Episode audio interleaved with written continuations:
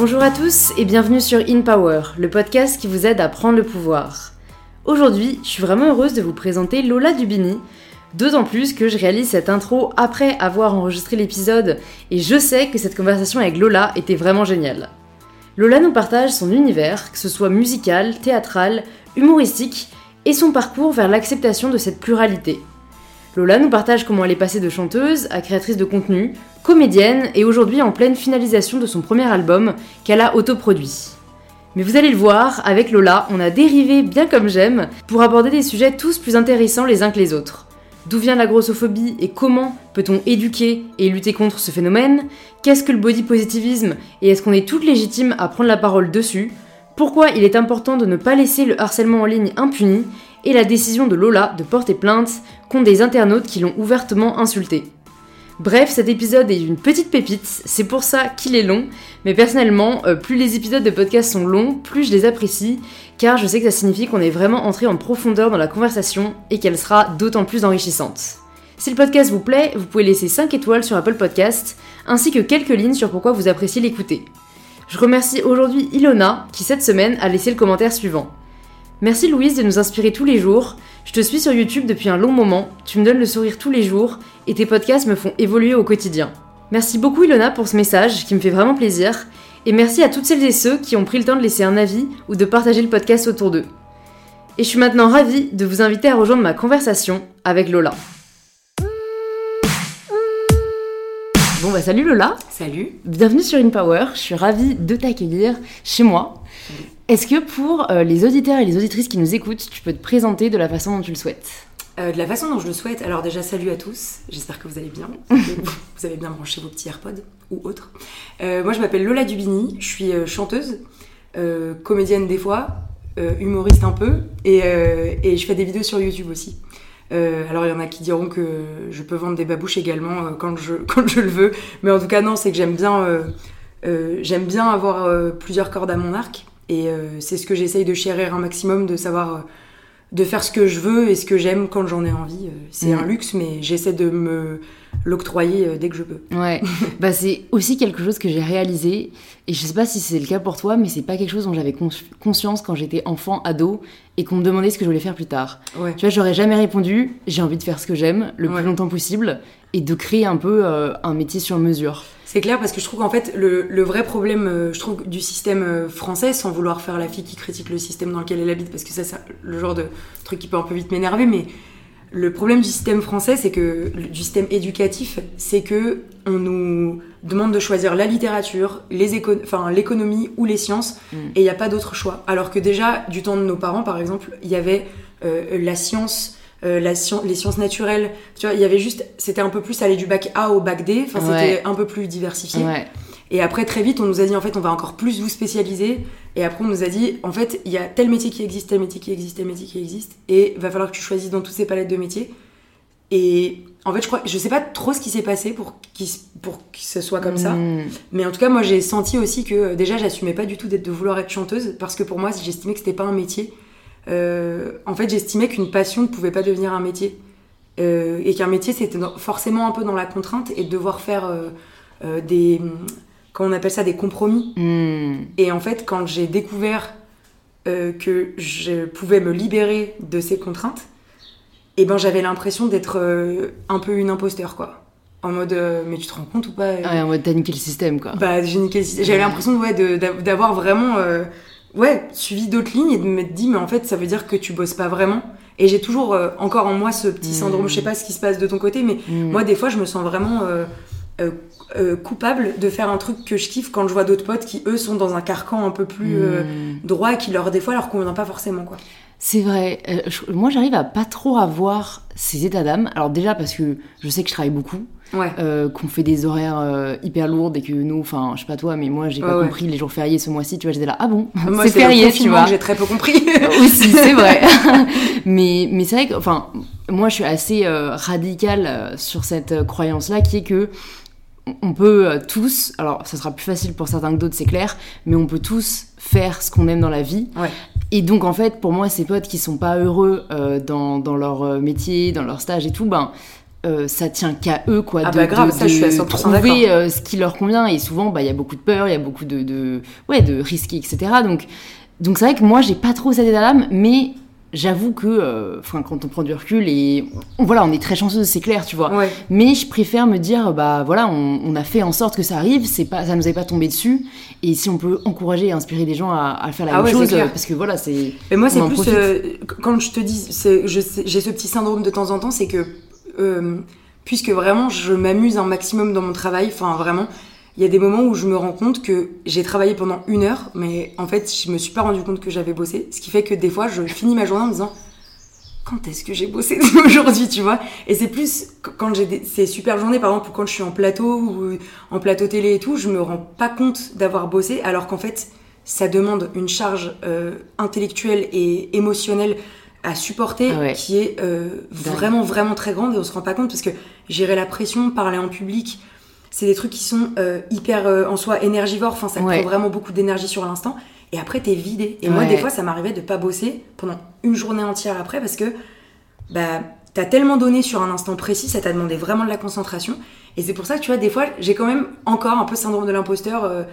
alors que je suis 100% fière de ce que je fais, je sais que je travaille comme une Mmh. ouf, que euh, que je suis auto-entrepreneur, enfin pas auto-entrepreneur, j'ai ma société que je gère toute seule, que là mon album que je suis en train de faire en ce moment, c'est moi qui le produis de A à Z, c'est moi qui mets l'argent dedans, je, je paye de la graphiste au service RP, à la pochette de l'album, à la confection de l'album, enfin tu vois, je suis consciente de tout ce travail-là, mais des fois sur des trucs très précis où je m'amuse beaucoup, Ouais. genre quand je suis sur scène par exemple, et ben j'ai pas l'impression de travailler, donc je me Mm. dis qu'est-ce que t'as fait aujourd'hui? Et après je me dis oui j'étais quand même joué devant 100 personnes, tu vois. ouais, ouais, ouais. Donc C'est un truc euh, qui est un peu euh, en demi-teinte, tu vois. Bah, je pense que c'est particulièrement vrai pour les personnes qui ont une passion. Mm. Euh, tu vois, c'est là où, c'est c'est quand même assez différent ce qu'on fait. C'est euh, voilà, toi tu chantes. Ouais. C'est-à-dire, euh, t'as vraiment ce truc, euh, et c'est ce que, enfin, tu nous en parleras euh, depuis le temps que tu vas être chanteuse, etc. Mais c'est vrai que pour moi, les, les artistes, tu vois, que ce soit la danse, le chant, la peinture, ils ont un peu cet état de flow où quand ils font cette passion-là, ils voient pas le temps passer, etc. Ouais. Moi, c'est vrai que, euh, enfin, parfois je vois pas le temps passer, mais, mais souvent je le vois quand même, tu vois. C'est plus que bah, j'adore partager, j'adore créer, j'adore imaginer, et produire, écrire, etc. Mais c'est vrai que je pense que quand on a vraiment une passion précise, là, euh, c'est, c'est, ouais, c'est de l'amusement. Enfin, c'est un truc, euh, Ouais. si tu pouvais faire que ça, tu, tu ferais que ça, quoi. Mais c'est surtout qu'en fait, à un moment, je trouve que. Mais même dans ce que tu fais, et dans, dans par exemple le, le business pur et dur, par exemple, les gens qui vont créer des business euh, euh, vraiment euh, de, de- de choses marchandes, ce qui prend de l'énergie, mais ce qui est hyper passionnant et ce qui donne des papillons dans le ventre, c'est créer. Enfin, c'est la Mmh, création en général. Grave. Et il y a des moments où la création s'arrête pour des raisons X ou Y. Par exemple, moi, je suis jamais aussi créative que quand il se passe quelque chose d'horrible dans ma vie. Ah ouais, Ouais, genre quand je suis super triste, j'écris des chansons. ouais. Alors que quand je suis très heureuse, ça a tendance à être un peu le calme plat et du coup, ça me rend malheureuse. Donc je retourne dans un cycle de création.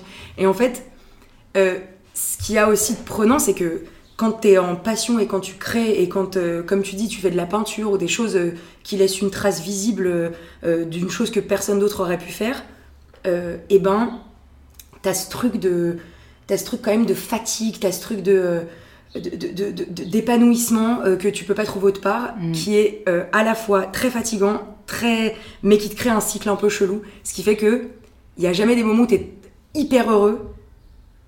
Tu sais que derrière, tu vas avoir un moment de down parce que il y en a certains qui créent dans le bonheur, il y en a certains qui créent dans le malheur. Mmh.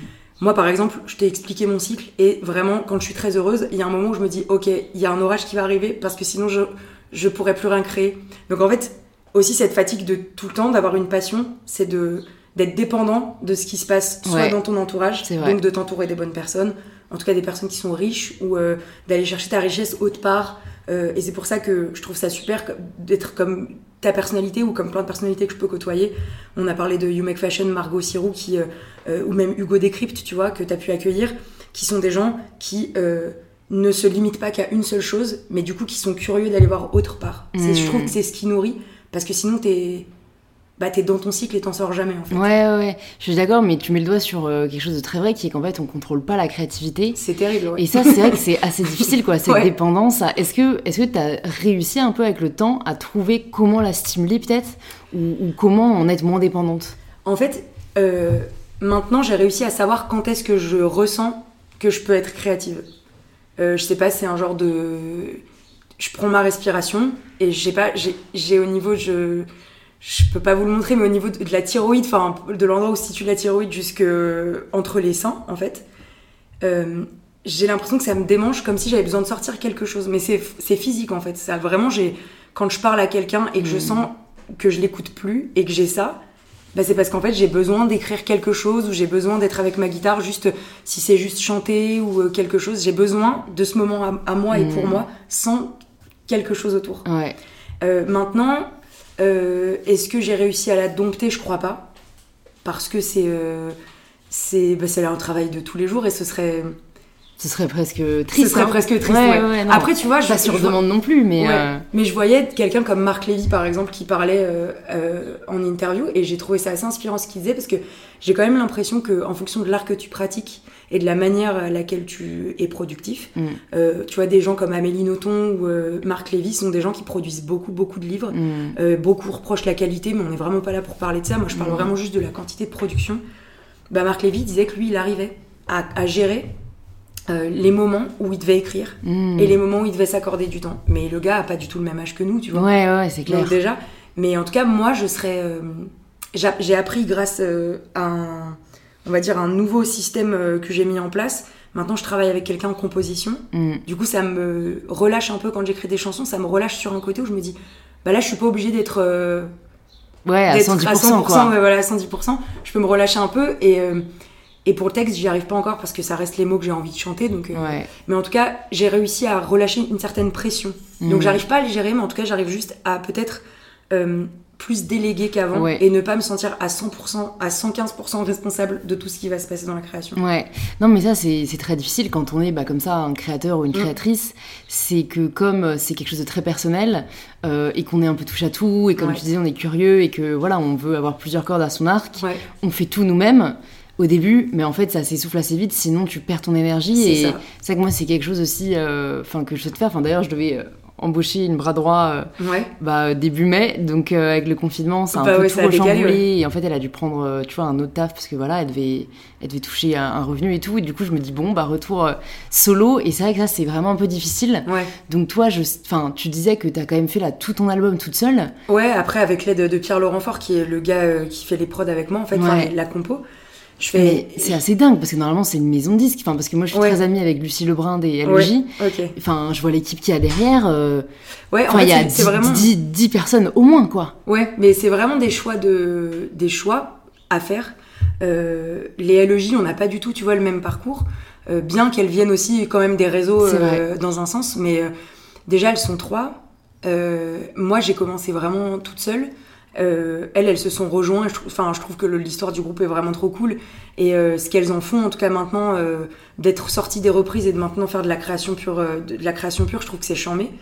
Et en fait, tu te rends compte simplement que la manière dont tu as grandi, dont, dont moi j'ai grandi dans mon travail, a vraiment influencé mes futures relations contractuelles. En fait. Ouais. J'ai tellement été libre, be- enfin beaucoup, Ouais. avec ma chaîne YouTube, tu vois, j'ai pu faire ce que je voulais. Et justement, par rapport à la créativité, tu vois, YouTube, au bout d'un moment, j'ai vu euh, la- le bout de la falaise. Mm. Et je me suis arrêtée. J'ai dit, ok, là, je vais pas faire du contenu tout pourri, je vais m'arrêter. J'ai vu le bout de la falaise, je prends une pause et je reviendrai quand j'aurai envie de revenir, tu vois. C'est dur, mais il faut le faire. Mm. Quand t'as plus d'idées, va te nourrir autre part et tu verras que ça va revenir tout seul. Et en gros, ça s'est passé où j'ai fait ma chaîne YouTube, etc., créé ma, créé ma société. Et au bout du tunnel, je voulais faire de la musique de toute façon. J'ai trouvé un producteur de spectacle parce que je voulais aussi faire du spectacle. J'ai trouvé un producteur de spectacle et en même temps j'ai trouvé ma maison de disques parce que j'ai une maison de disques, mais j'ai pas un contrat d'artiste. Mm. Ce que je pense peuvent avoir les logiques, je veux pas m'avancer, soit contrat d'artiste, soit contrat de licence. Moi je suis en contrat de distribution. Et bon là on rentre dans des trucs un peu relous de contrat, mais en tout cas sachez simplement que quand tu es en distribution, ils sont chargés de, de, de- de diffuser le projet. Donc de, te, de mettre tout à disposition pour que le projet soit diffusé, donc le mettre à la FNAC, le mettre machin, le mettre truc. Et moi en fait, ils me donnent un peu d'argent pour que je puisse construire cet album-là, mais c'est moi qui vais gérer le, le budget. Et c'est un choix que j'ai fait parce que j'ai toujours été euh, maître de ce que j'allais fournir à la fin. Mm. Avec ma manager, ça a été une, une décision commune de se dire en fait, je viens d'un truc où je suis indépendante Et même si ma manager, je lui faisais une confiance euh, genre euh, Aveugle. aveugle, etc., j'ai mis vachement de temps à signer son- le contrat que j'ai eu avec elle parce que quand t'as l'habitude d'être tout seul, c'est très compliqué de faire confiance à clair. des gens, surtout quand on parle de ton nom. Je sais pas ce qui se passe avec ton projet par exemple, Mm. mais faire intervenir une tierce personne quand il s'agit de ton avenir, Ah ouais. Et ben moi je veux pas reprocher aux gens d'avoir fauté. Ouais, je veux que clair. tout soit de ma faute en fait. Ouais, ouais, c'est clair, c'est clair. Et, surtout que même si c'est de la leur, tu te diras que c'est de la tienne parce que c'est toi qui lui as donné ta confiance, ça. etc. Et tu te dis putain j'aurais pas dû, j'aurais dû choisir quelqu'un d'autre et tout. Alors maintenant j'ai signé avec cette manager et depuis j'ai un peu débloqué ce côté un peu contrôle fric euh, de tout ce qui se passe. Mais je suis très contente de me dire que mon premier album ça va être euh, le fruit déjà d'une envie qui date depuis que je suis petite, Mm, mais surtout le fruit d'un travail avec des gens que j'ai choisis. mm. Tu vois, mes attachés de presse, c'est euh, l'équipe Scopiton, c'est des meufs que j'ai rencontrées et c'est genre cinq meufs. Perrine, euh, euh, c'est une meuf qui a créé sa société, elle y va, tu vois, ça, ça fonce. Trop contente de bosser avec elle. Les graphistes que j'ai choisis, j'en ai deux, avec qui je bosse et pour le spectacle et machin. Tu choisis les gens avec qui tu bosses, quoi. Mm. Et t'as pas eu trop de mal à les trouver Ah, grave. Bah, parce qu'en fait, c'est ça le truc, parce que quand on nous écoute, peut-être on... les gens ils se disent bon bah voilà, faut que je trouve les bonnes personnes. Ouais. Mais c'est tellement difficile. C'est clair parce qu'en fait, enfin, toi, t'es- toi, t'es- t'es en- t'as été toute seule beaucoup? Bah ouais, moi j'ai enfin lancé ça toute seule, euh, enfin j'ai toujours fait toute seule. Là, je suis donc j'ai une agente, Ouais. Laureline, qui est géniale et je suis ravie de l'avoir trouvée. Et je serais curieuse après que tu me dises exactement euh, toi ce que fait ta manager pour Ouais. euh, juste euh, voir les, les différences un peu qui peuvent exister. Mais sinon, enfin voilà, le développement de ma marque, bah au début c'était seule, puis je me suis entourée d'une styliste et d'une chef de produit en freelance, donc petite équipe. Mais tu vois, pareil, graphiste en freelance, Ouais. j'ai encore du mal à me dire bon bah vas-y on monte une team, mais parce que aussi je suis assez un loup solitaire, tu vois. Ouais, je Moi, comprends. j'aime pas avoir des comptes à rendre. Enfin, j'aime bien. pareil, non, mais tu vois, vraiment, j'ai découvert ça en mode, mais moi, ça m'angoisse en fait d'avoir quelqu'un à la fin de la journée qui va me dire, euh, du coup, t'en es où pour ça et tout. Je suis là, genre, ah non, non, laissez-moi ouais. gérer toute seule. C'est, je suis Et carrément d'accord voilà, heureusement, tu vois, donc du coup, voilà, mon agent qui est la personne la plus proche dans ce que je fais, bah, enfin, elle est hyper libre, enfin, elle comprend totalement comment je fonctionne et juste, genre, on échange, tu Ouais. vois, mais elle me laisse grave respirer et, euh, bah, voilà, elle, elle a pour le coup euh, rien à voir avec euh, le, développement, de ma- le développement de ma marque de lingerie, donc, tu vois, j'ai quand même mis aussi bah, certaines barrières. Mais, mais ouais, je me rends compte que trouver quelqu'un dans qui tu mets ta confiance, qui arrive à, compliqué, ouais. à fonctionner euh, bah, pareil que toi et puis qui qui arrive à avoir pas, de euh, l'empathie pour toi parce que c'est marrant parce que j'en discutais ce matin avec mon metteur en scène euh, sur le spectacle. En gros, ça peut être flou pour les gens qui écoutent. Euh, en fait, j'ai un spectacle dans lequel je fais 50% de musique et 50% de sketch. La partie sketch, c'est celle dans laquelle je me sens le plus, c'est le plus casse-gueule pour moi parce que c'est nouveau. Tu vois, ça Mhm. fait même pas. J'ai fait trois ans de, de pièces de théâtre, mais ça n'a rien à voir. Là, c'est vraiment moi qui parle en mon nom avec des blagues. Je savais pas vraiment écrire de blagues, donc euh, j'ai pris un- quelqu'un pour écrire Ouais. des blagues avec, avec Ouais. moi. Ça, c'est dur aussi, tu vois. Ouais. Et, euh, et j'ai un metteur en scène qui essaie de lier les deux au maximum. Euh, et donc, cette team-là, pour la trouver, ben, même les gens créatifs autour de toi, je sais pas ce que tu en penses et je, je- je serais ravie d'entendre ton avis là-dessus, mais pour les gens qui écoutent, ça, pourrait, ça peut passer comme un truc de j'ai trouvé la bonne personne directement. euh, et C'est ça, j'ai contacté, on s'est rencontrés. Pas du euh, tout. ouais, Moi, c'est ouais. des centaines de déceptions pour trouver une personne de bien. Et vraiment, euh, tu vois, tu me parlais de ton agent. Moi, ma manager, ça fait depuis euh, quasiment. là, en mars, ça a fait un an et demi qu'on Mm. se connaissait. En fait, moi, je suis passée par, par différents formats parce que l'avantage et le désavantage d'être un peu multitask, c'est que. très compliqué de trouver quelqu'un qui soit à 360 et ou une équipe qui, peut, qui puisse te suivre et quelqu'un qui comprenne le projet et qui te fasse pas choisir qui t'as envie d'être en fait. Parce que ça, Mm. choisir qui on a envie d'être à ta place, j'ai envie de tirer des balles dans des têtes. Ouais, ouais, c'est ça. euh, genre, si elle, ton Ah ouais. but c'était que tu deviennes euh, uniquement chanteuse, elle t'aurait façonné de cette façon-là. et, Et, ouais. mourir et moi partir vite, fort, loin, longtemps. Vraiment pas du tout envie d'entendre ça. Ouais. Et euh, parce que c'est hyper compliqué quand toi tu te sens multiple, Ouais, que quelqu'un te dise non tu dois être singulière et Ah ouais. dire oh euh, non, enfin bordel, rentre dans ma euh, case, là, vas-y. laisse-moi tranquille quoi. Mais c'est dur parce que du coup t'as enfin moi j'avais l'impression d'être un ovni quoi. Pendant euh, pendant quatre ans j'ai eu un mal-être de me dire euh, ok bah ouais on va choisir et en fait j'étais trop enfin c'est un peu violent ce que je veux dire peut-être mais j'étais trop moche pour faire de la musique pendant longtemps on me l'a dit. Trop moche pour on faire te de la- l'a dit? Ouais, j'étais trop moche pour faire de la musique. Je correspondais pas vraiment à la case des youtubeuses beauté qui était grave à la mode quand je suis Ouais. quand j'ai commencé. Ce qui était horrible de les mettre dans des cases parce qu'elles sont toutes hyper différentes. Et ils sont tous hyper différents. Euh, et je correspondais euh, pas trop à la case, euh, puisque j'avais pas de skills et ni de. J'avais, j'avais pas du tout de compétences dans euh, le théâtre, l'écriture, L'humour. et tout. hmm. J'ai fait un an d'école, mais c'était pas assez, tu vois. Il faut, pour être comédien, c'est de l'apprentissage et tout. Et moi, en fait, quand j'ai commencé YouTube, donc je savais que la musique, je le mettais un peu de côté, que ça allait revenir plus tard. J'ai commencé YouTube et euh, j'ai rencontré euh, les, les équipes d'M6 euh, qui s'occupaient de la chaîne Cover Garden dans laquelle j'étais et qui m'ont fait rencontrer évidemment des youtubeurs, des youtubeuses, Emma Cake-up, Amy LTR, Nad Richard, Margot, c'est comme ça que je l'ai rencontré aussi. Euh, plein, plein de gens comme ça qui ont créé, euh, qui nous ont enlevé de la solitude de la création en fait. Mm. Donc ça c'est super. Je suis rentrée en MCN chez eux, donc en MCN ça veut dire euh, qu'en fait ma chaîne, je leur ai, j'ai confié au groupe M6 pour qu'ils puissent euh, bah, me faire gagner un peu d'argent dessus. Mm. Donc euh, c'est là où c'était le début des collaborations de marques et tout et tout. Et du coup, j'ai complètement laissé de côté le côté création de chansons, côté création de spectacles, même si c'était une envie qui bouillonnait en moi, mais j'étais youtubeuse quoi. Donc je me laissais être youtubeuse, Mmh. je me laissais le droit de chanter sur YouTube. Voilà, je, je m'accordais quand même une certaine liberté. Ça a fonctionné pendant quelques temps, et au bout d'un moment, en fait, on s'est retrouvés euh, avec M6 à ne plus savoir comment se comporter les uns avec les autres, parce que moi, mes envies profondes commençaient à ressurgir, et je pouvais pas leur reprocher de pas avoir envie de les suivre, puisque ce qu'ils avaient signé à la base n'était pas ce que j'étais au final. Mm. Et ça a été super dur. Vraiment, j'ai eu. euh, euh, ça a été comme une séparation de couple. Ça faisait 4 ans qu'on se connaissait.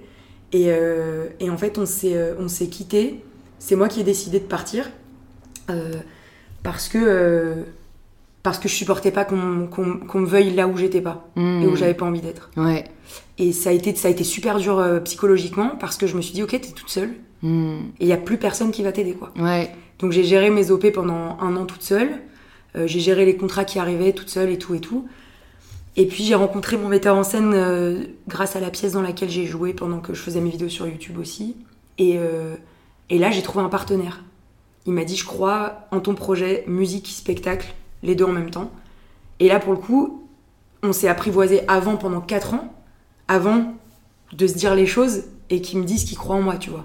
C'était donc quelqu'un qui était euh, chez M6. C'est- Non, là pour le coup, c'était quelqu'un qui était euh, dans, dans la prod du- d'une pièce dans laquelle j'ai joué qui s'appelle Ado Ouais. et euh, bah, qui demandait pas des skills euh, de comédien de ouf, mais dans laquelle je m'épanouissais vraiment.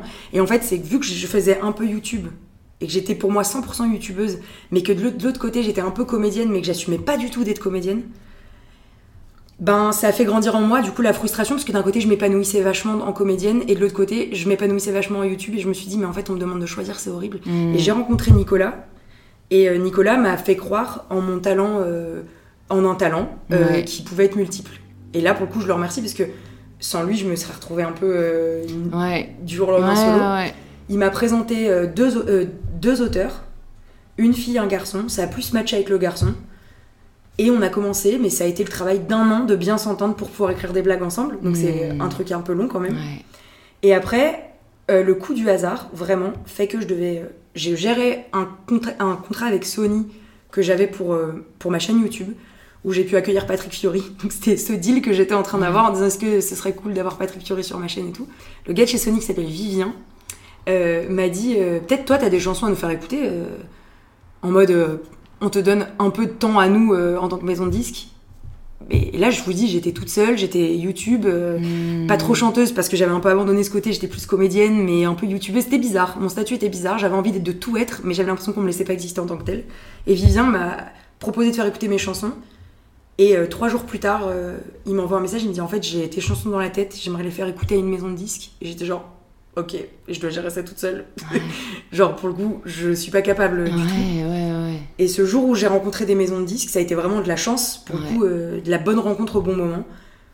Euh, Il y a une nana qui est en train de jouer un showcase, Vi- Vivien me demande de rester, et là il y a une nana que je vois au fond que je connais, et je la connais parce que c'est la manager de Céline Dion. Et je- du coup, je, je suis fan de Céline Dion, Ouais, je, je sais qui est cette personne. Et je la vois qui me regarde, j'étais entourée par des gens de la maison de disques et tout. Elle traverse la pièce, elle me dit bonjour. Et elle dit Vous vous appelez comment? Je fais Lola. Elle me dit Ok, Lola, bah, ce serait cool qu'on confronte euh, nos deux euh, univers. J'aimerais bien savoir un peu plus sur vous, ce serait cool qu'on se rencontre. On se rencontre et c'est ma manager un an et demi plus tard.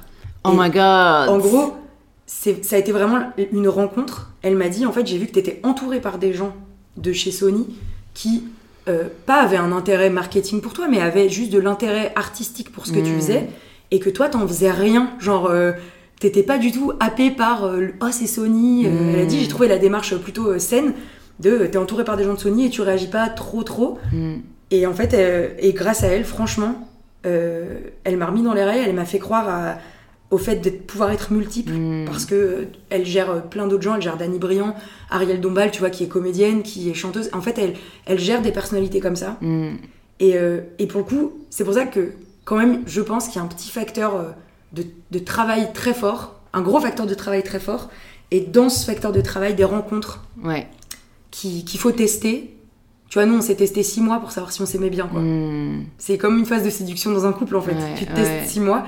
Et moi, c'est sans elle, franchement, j'ai pas, j'ai, j'aurais, je serais pas là où je suis maintenant. Mm. À l'aube de sortir mon album, à l'aube de plein de Mm. choses.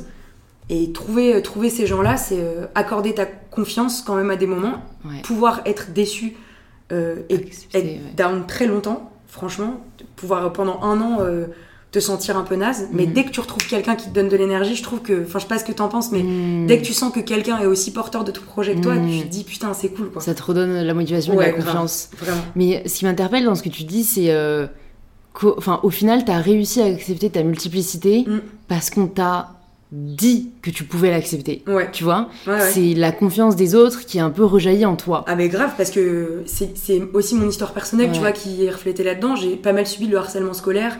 Euh, j'ai, en fait, on m'a, on m'a pendant longtemps pas interdit, mais un peu empêché d'être à 100% ce que j'étais parce que si je le montrais trop, euh, en fait, je- moi c'était visible la manière dont j'étais. On me critiquait parce que j'étais grosse. Mm. Donc moi j'ai voulu le cacher avec des vêtements très, très amples. Mm. Euh, et en fait, je, je m'interdisais de pouvoir choisir mes vêtements. C'était je choisissais mes vêtements en fonction de mon poids, Mm. ce qui est horrible. Du coup, ce qui fait que ça rejaillit. Évidemment, ça rejaillit plus tard sur ma relation avec les gens, qui est euh, est-ce que tu- à un Tu me moment, est-ce que tu valides le fait que je puisse être multiple? Maintenant, j'ai plus ce problème de validation. Tu vois. J'ai j'ai beaucoup travaillé dessus et oui. Forcément, des moments, tu vois, tu te sens un peu imposteur parce que quand t'es tout seul, le nez dans le caca, quoi, le nez dans le truc, tu te dis, oh là là, mais peut-être que je bosse pas assez et tout. Puis en fait, dès que j'en parle aux autres, bah en fait, moi, je me rends compte moi-même qu'effectivement, oui, je taffe comme une, comme Ouais, une ouf. Mais t'as- encore besoin ouais, qu'on te le dise et qu'il t'a le droit, quoi, un peu. Ouais, parce que c'est, en fait, c'est très compliqué dans, dans ma vie, dans ma vie de, de- d'ado et dans ma vie de jeune adulte encore Ouais, actuellement. ouais. J'ai, j'ai 26 ans.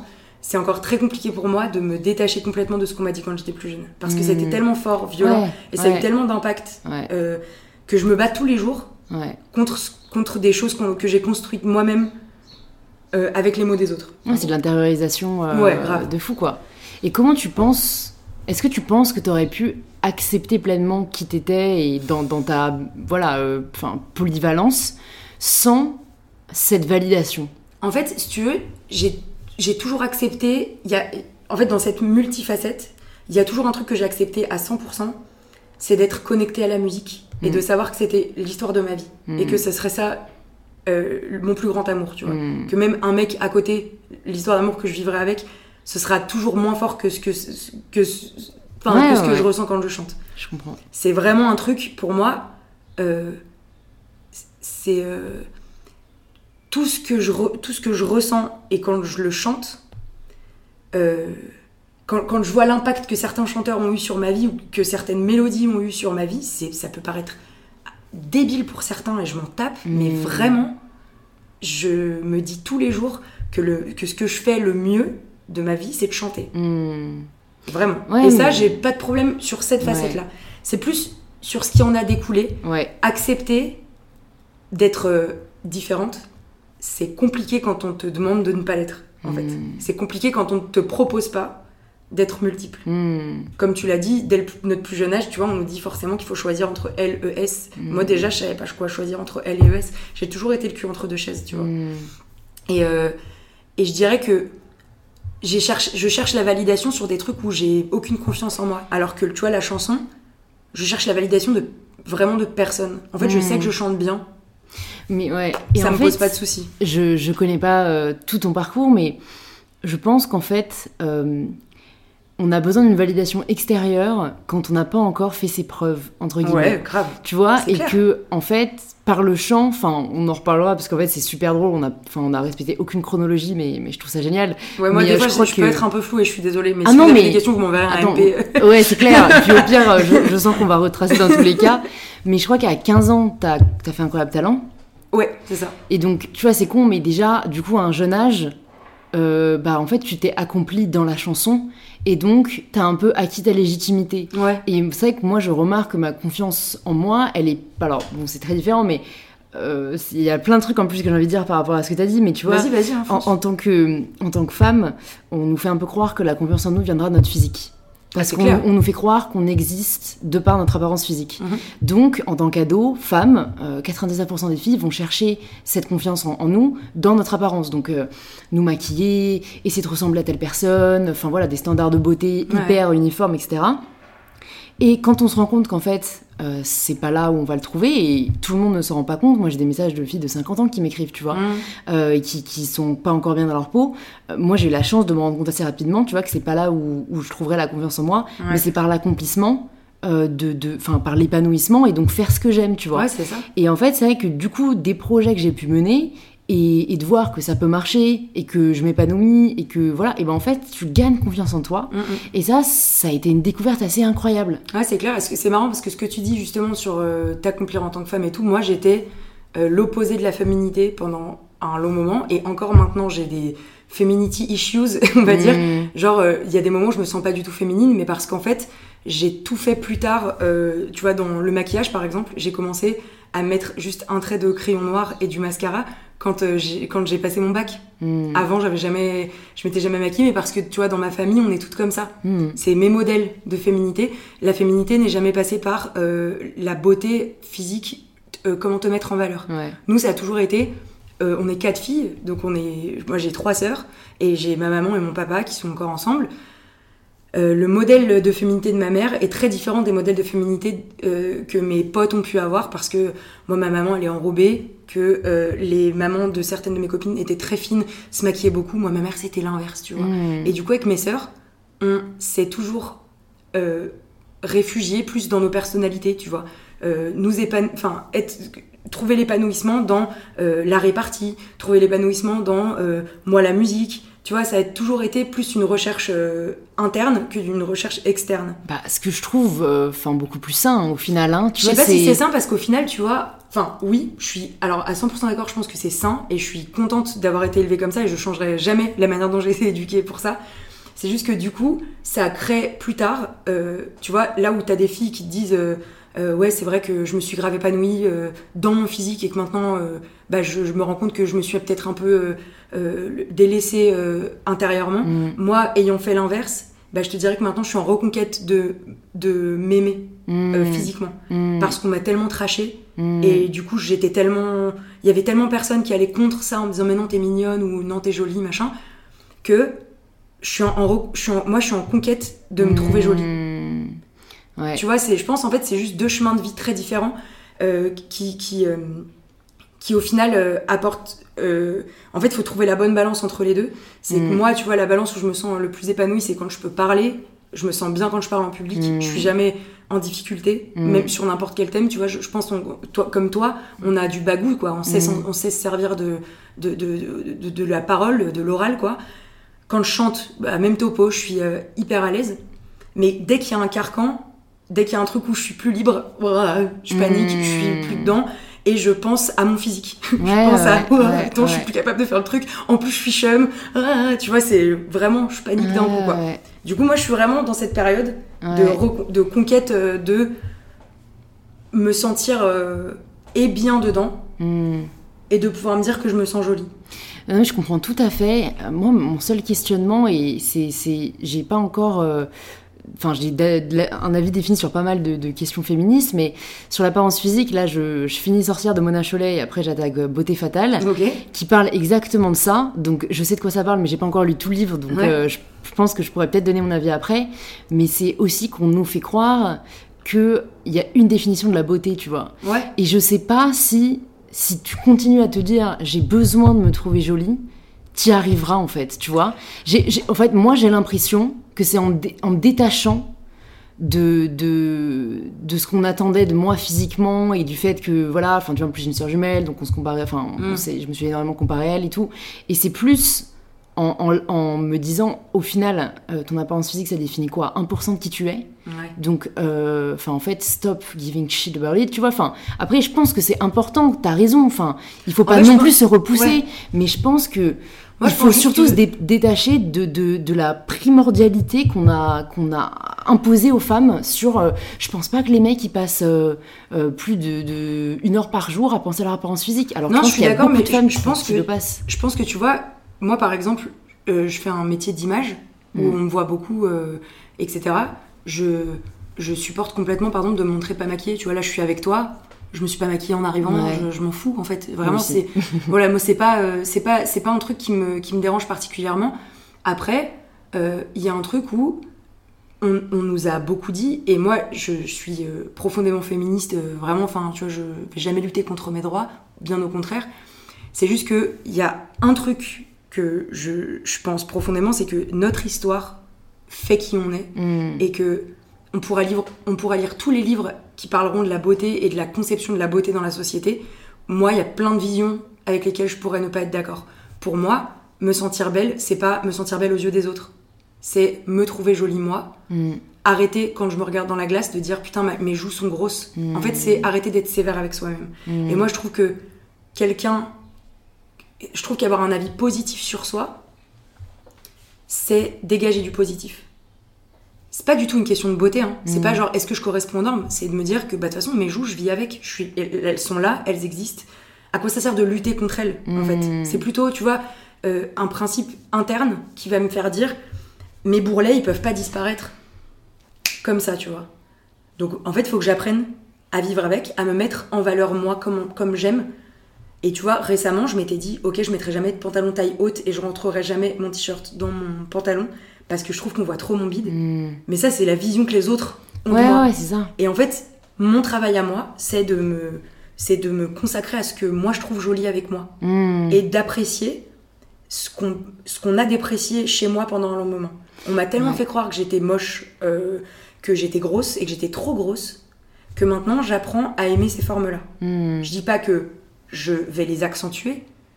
Je fais ce que je veux avec mon corps Ouais, en fait. ouais, c'est mon choix. Mais vois. donc c'est pour ça qu'en t'écoutant, j'ai quand même l'impression que tu vois, t'as déjà euh, fait une bonne partie de ce travail. C'est en cours, tu vois. Ouais. Mais euh, j'ai 26 ans, tu vois. Je peux pas dire que c'est terminé parce que c'est trop rude. vrai, Parce que demain, je tombe enceinte. J'ai envie moi d'être maman. Euh, et si je suis pas maman en tombant enceinte, j'aimerais adopter. Tu vois, j'aimerais Mm. trouver un moyen juste de, de transmettre. Ouais, Euh, je veux pas du tout foutre la pression à qui que ce soit sur ce podcast parce que c'est vraiment le choix de chacun. j'en discutais avec des copines hier et vraiment, j'ai une copine, tu vois, qui veut pas du tout d'enfant. Ouais. Ou en tout cas pas avec la personne avec qui elle est actuellement. Enfin, moi, je, je m'en tape, c'est sa vie, tu vois. Bah grave. Et je suis pas du tout dans le jugement, je m'en Ouais, fous. ouais. Moi, j'aimerais être maman parce que ma maman, c'était trop. Enfin, elle m'a montré que euh, avec nous, ça avait été cool d'être maman. Mm. Et je me dis, ah bah, tu vois, j'ai envie, envie de j'ai envie de donner un, un- un ticket à cette expérience-là, ça peut être sympa. Peut-être je vais te détester, peut-être je vais être la pire maman du monde, On rembobine mais, mais j'ai envie de tester. Et je sais plus pourquoi je te disais ça, Bah parce que je te disais, je pense que t'as accompli déjà un Ouais, certaine Mais tu vois, si je me disais demain, je tombe enceinte, ça va être une reconquête de mon corps, Ouais. évidemment. Je pense Mm. qu'en fait, on est en perpétuelle quête euh, de, de ce. Moi, en tout cas, moi, ma quête perpétuelle, c'est d'essayer d'être le moins sévère possible avec moi et avec des choses qui ne sont pas de mon fait. Mm. Tu vois, quand on me dit que je suis grosse, on me le dit encore hein, dans la rue, hein, vraiment, c'est- ça arrive, etc. Ça rend fou. Ça, ça me rend dingue. Moi, Voilà. franchement, j'ai le seum qu'on le fasse pas devant moi, parce que je, je demande qu'une chose, c'est de m'exprimer à ce sujet-là. Tu vois. Ouais, mais en C'est fait, de confronter les gens à leur grossophobie. Ouais, mais alors, vraiment, euh, c'est arrivé, euh, ça m'est arrivé dans des bars récemment, euh, devant des copines. Mm. Et mes copines étaient tellement. Parce que moi, je leur avais dit que ça m'arrivait. Mm. Genre dans le métro, etc., on me Mm. regarde, on machin. Alors que je suis pas. euh, même si j'étais obèse, même si j'étais en obésité morbide, ça ne regarde personne en fait. Ouais. Vraiment, ça ne regarde personne. Les gens ont un jugement parce que c'est différent. Donc je peux pas, je peux, si tu veux, je, je- je suis sévère avec eux, mais dès qu'ils l'expriment devant moi de façon agressive, je leur réponds et j'ai tapé. Ah ok, c'est bien. non, vraiment, j'ai tapé, je le dis, c'est pas bien, faut jamais répondre par la violence. Et j'ai toutes mes copines qui m'ont dit, mais tu te rends pas compte, tu pourrais te faire planter, j'en ai rien à battre. En fait, c'est c'est c'est ma défense. C'est pas, Mm. je, je demande à personne de me défendre. En fait, là, on m'attaque moi sur un sujet. Et moi, presque, je le prends, je, je, je serais d'accord que mes copines interviennent. Par contre, c'est moi qui dois faire plus mal que ce qu'on m'a fait. Et je veux, comp- je veux que le mec comprenne. euh, tu vois, par exemple, il y a un mec dans un bar. Euh, J'étais avec euh, donc deux copines. Et mes copines étaient tellement choquées de la situation qu'elles ont même pas pensé à réagir en fait. Parce Ouais. que parce que c'est étonnant. T'es en train de t'amuser avec ta pote. Tu danses dans un bar. Le mec, je commande une, une Corona au bar. Il était 2h du matin et je n'étais pas sous. C'est vraiment un truc à dire, c'est que je n'étais pas sous. On venait d'arriver dans ce bar. Aucun, aucun alcool dans mon sang. Et ce mec, je commence à lui parler, hyper sympathique. On commence à papoter, machin, aucune drague. C'était vraiment, on est au bar tous les deux, on Mm. discute, on connecte. Et d'un coup, le serveur, donc ma pote commande, le serveur me tend ma Corona et le mec m'insulte. Voilà. Ça, je n'ai pas compris cette Bipolaire, situation. quoi. Bipolarité totale, complètement sous le gars. Enfin, pas complètement, mais un peu sous. Et le mec me dit, vas-y, ta gueule, sale grosse. Comme ça, un virement de situation. Mon sang n'a fait qu'un tour, j'ai lâché la Corona. je l'ai donc pris par le col, plaqué contre le mur, et j'ai fait. Répète. J'adore. Voilà, j'ai juste dit répète. Ouais, ouais. Il a dit, mais non, je l'ai déjà dit. euh, Je fais, bah, répète. Dis-le moi dans les yeux, en fait. Parce que là, tu le dis derrière moi, dis-le moi dans les yeux. Ça a été euh, long, un peu Mhm. laborieux, et au bout d'un moment, j'ai dit, écoute, je pense que j'arriverai pas à te faire entendre raison. La seule chose que j'ai envie de te dire, c'est que j'espère juste que autour de toi, tu n'as pas de sœur, que tu n'as plus de maman, que tu n'as pas d'amis proches de toi, que tu n'as pas de copine, et que tu n'auras jamais de fille. Et je dis parce qu'en fait, là, la manière dont moi tu me vois, ça peut être la manière dont d'autres gens vont voir tes Mm, potes. mm. Et ce que tu es en train de faire de m'insulter moi, t'insultes toutes mes copines, t'insultes toutes tes sœurs, t'insultes toutes les personnes qui un jour vraiment m'insulter moi de grosse, c'est insulter tout, tout le monde en fait. Et c'est ne, ne pas ne respecter personne. Et le mec, j'ai eu un débat avec lui. Il a arrêté. Un autre gars m'a traité comme ça dans la rue. Il n'a pas compris. C'est parti, je lui ai foutu une droite. Au bout d'un moment, quand tu ne. Enfin, je l'ai dit à personne, hein, mais c'est pas bien la violence. Mais au bout d'un moment, quand, on, quand les gens pensent que C'est qu'ils existent, ouais, c'est ok d'insulter et qu'ils existent plus fort que toi grâce à ça, bah moi je vais te montrer que j'existe plus fort et en fait toute ta vie tu vas te souvenir que t'as été humilié par une meuf qui est grosse en fait Mm, C'est clair. et tu vas fermer ta gueule. En fait, moi, ce qui me dépasse, c'est en fait, euh, du coup, c'est dans leur tête, ils valent mieux que toi. Ouais, et c'est hyper pour- humiliant. Mais en fait, je comprends pas cette histoire de hiérarchie des corps. Et c'est, en plus, tu disais, euh, ils t'insultent parce que t'es différente. Mais t'es Ouais. pas différente, en fait. Non mais il t'insulte- non, mais parce que je pense que de- tu, tu- on t'a fait croire que t'étais différente. Ouais. Mais en fait, tu, enfin, tu l'es pas. Il y, a pas de normalité. Il y a des standards. En fait, je suis d'accord avec, je suis d'accord avec toi. C'est juste que c'est encore très compliqué quand on n'a pas ton éveil au corps, on- quand on n'a pas ton éveil à la au féminisme, Mm. quand on n'a pas ton éveil à une nouvelle société. C'est très compliqué de faire entendre aux gens que être gros, c'est pas être différent. En fait, si, fondamentalement, on est tous différents, tu vois. On est, on est tous différents, et la différence n'est pas égale à la normalité. Tu vois ce que je veux dire? Mm. c'est qu'on peut être, on est tous normaux, mais on a des différences, ne serait-ce que notre personnalité. Tu vois, toi et moi, on est différentes. Mm. Par contre, on est normal et on est dans notre singularité toutes les deux, quoi. Ouais, ouais, c'est, clair. c'est c'est compliqué Mais- de faire entendre qu'il y a des gens qui veulent te faire croire que t'es quelque chose par laquelle tu. Enfin, moi, je me définis pas grosse, quoi. Mm. Moi, je me définis euh, plutôt sympa, je me définis plutôt bonne vivante, je me définis plutôt. Euh, euh, euh, je- intelligente, curieuse. voilà, curieuse, j'ai plein de défauts, je suis agressive, impulsive, preuve, je frappe des mecs qui m'insultent. J'ai encore, j'ai 15 ans dans ma tête, je suis pas finie, tu vois, je suis pas finie totalement, Et tant mieux. et tant mieux, voilà. Mais c'est que je comprends ce que tu dis dans la standardisation des corps, etc. Mais euh, ce que je reproche aux gens, c'est de ne pas avoir la curiosité de cet éveil-là. Et en fait, ils n'ont pas cet éveil de curiosité parce qu'autour d'eux, ils se laissent pas la chance d'être séduits par autre chose. Ouais, c'est en fait pour moi il faut lutter contre ces standards en fait. Ouais. Et pour moi c'est un problème de représentation. Ouais, Et c'est pour ça que, enfin, je trouve que les réseaux sociaux euh, c'est c'est quand même une chance de malade. C'est parce fameux, que ouais, on a on a vu cette différence en fait. On a vu que, euh, enfin, tu vois, dans les médias il y avait un peu, c'est les, les médias qui avaient la main mise sur ce qu'ils voulaient euh, nous montrer et sur les, les idéaux qu'ils voulaient transmettre. Et les réseaux, enfin voilà, même des, des, des icônes comme Beyoncé, bah, qui c'est con, mais elle était plus ronde que les autres. Il y, a, il y a une diversité qui n'était pas représentée avant. Ah, je suis à 100%. Et je pense comme, que euh, ça peut faire bouger les choses, mais, mais ce qui m'inquiète, c'est que c'est pas suffisant, tu vois. Non, parce mais que ces parce mecs-là, ils ont accès, tu vois, aux réseaux sociaux. Et, et je sais pas, enfin, si, je sais pourquoi. C'est parce que, bien sûr, euh, on n'a pas encore fait euh, euh, assez d'éducation, tu vois, sur le Ouais. sujet. Enfin, par exemple, la grossophobie, personne n'en parle. Bah, en fait, personne n'en parle parce que c'est. Moi, enfin. En fait, j'ai un avis très particulier sur, euh, sur la grossophobie. Euh, en fait, je vois que, tu vois, sur Twitter, il y a des meufs qui euh, défendent le mot grosse, qui disent que Ouais. c'est ce qui les définit Ouais, et ouais. c'est pas une insulte. Je suis d'accord, c'est pas une insulte du tout. C'est un adjectif qualificatif comme un autre. Par contre, je ne supporte pas qu'on me dise que je sois grosse. En fait, c'est juste, moi je peux, moi je peux le dire. Si j'ai envie, je me définis comme ça. Par contre, euh, jamais le mot grosse dans la société actuelle en 2020 et pendant encore quelques années, jamais le mot grosse ne sera positif en fait. Hmm. Et enfin, faut le rendre positif, c'est un travail de tous les jours.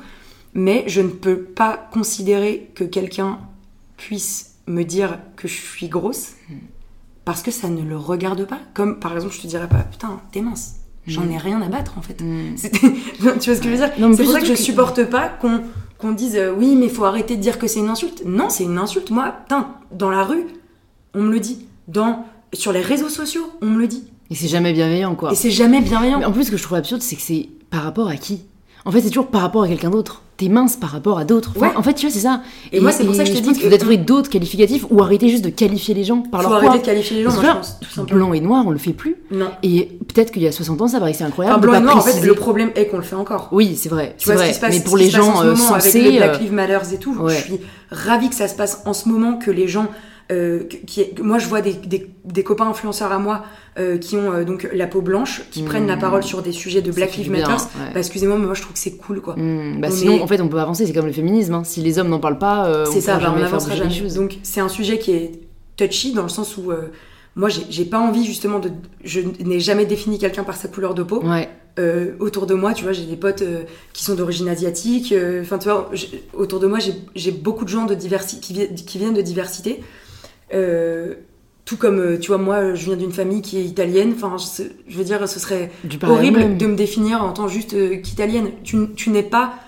Tu, n'es pas que tes origines, tout Mm. comme tu n'es pas que ton physique, tout comme tu n'es pas que ta personnalité. Tu vois, quand t'as un pote qui est radin, bah c'est quand même ton pote. Tu dis pas, oh euh, oui, c'est Mickaël, mon pote radin. Tu vois, Ouais, c'est- ouais. Michael. c'est Michael. Mais moi, tu vois, j'ai encore, tu vois, sur ce truc de grossophobie, etc. euh, au même titre, j'ai un copain qui s'appelle Romain Costa. Hmm. Euh, on parle beaucoup de la lutte LGBT avec Mhm. lui euh, parce que parce qu'il est très très engagé. Il a un compte qui s'appelle James Dean qui qui justement met en avant les, les couples LGBT et plus. Et, et je trouve que c'est important de dire aux gens que cet amour-là existe. Et je trouve ça super qu'il ait ce réseau. Et en fait, on, on en parlait parce que il me disait que souvent, il y a des gens qui disaient euh, Ouais, bah ça, Romain, c'est mon pote gay. Comme si ce qui se passait dans ton lit était un, un qualificatif de te rendre sympa ouais, ou de te rendre ouais. un peu peste ou machin. En fait, moi maintenant, je, je- je me suis rendu compte que je l'ai fait à un moment. Franchement, hein. J'ai dû dire Romain, tu sais, c'est mon pote qui est gay. En fait, on s'en tape. Vraiment, ce qui se passe dans son lit, qui tape des meufs, des mecs, euh, euh, des, Enfin, vraiment, je m'en fous en fait. Et du coup, maintenant, j'arrête vraiment de le faire. Ça fait plus- plusieurs années et depuis qu'il m'en a parlé aussi. Je, je prends encore plus conscience de ça. Tu dis pas c'est Lola ma pote grosse, tu dis pas euh, c'est Louise ma pote mince, tu dis pas. euh, je- en fait, c'est pour ça que qualifier les gens, c'est les ranger. Ouais. Et s'il vous plaît, arrêtez d'être ordonnés, quoi. Ouais. En fait, c'est juste ça. Euh, je, que limite, limite ordonné, ça sonne positif. ouais, En fait, c'est juste arrêter d'être maniaque. Enfin, ouais, tu vois, arrêtez d'être maniaque, c'est ça. C'est une tare, en Ouais. fait. Et, et, et c'est juste, tu vois, on parlait de de comment on se sent par rapport aux autres.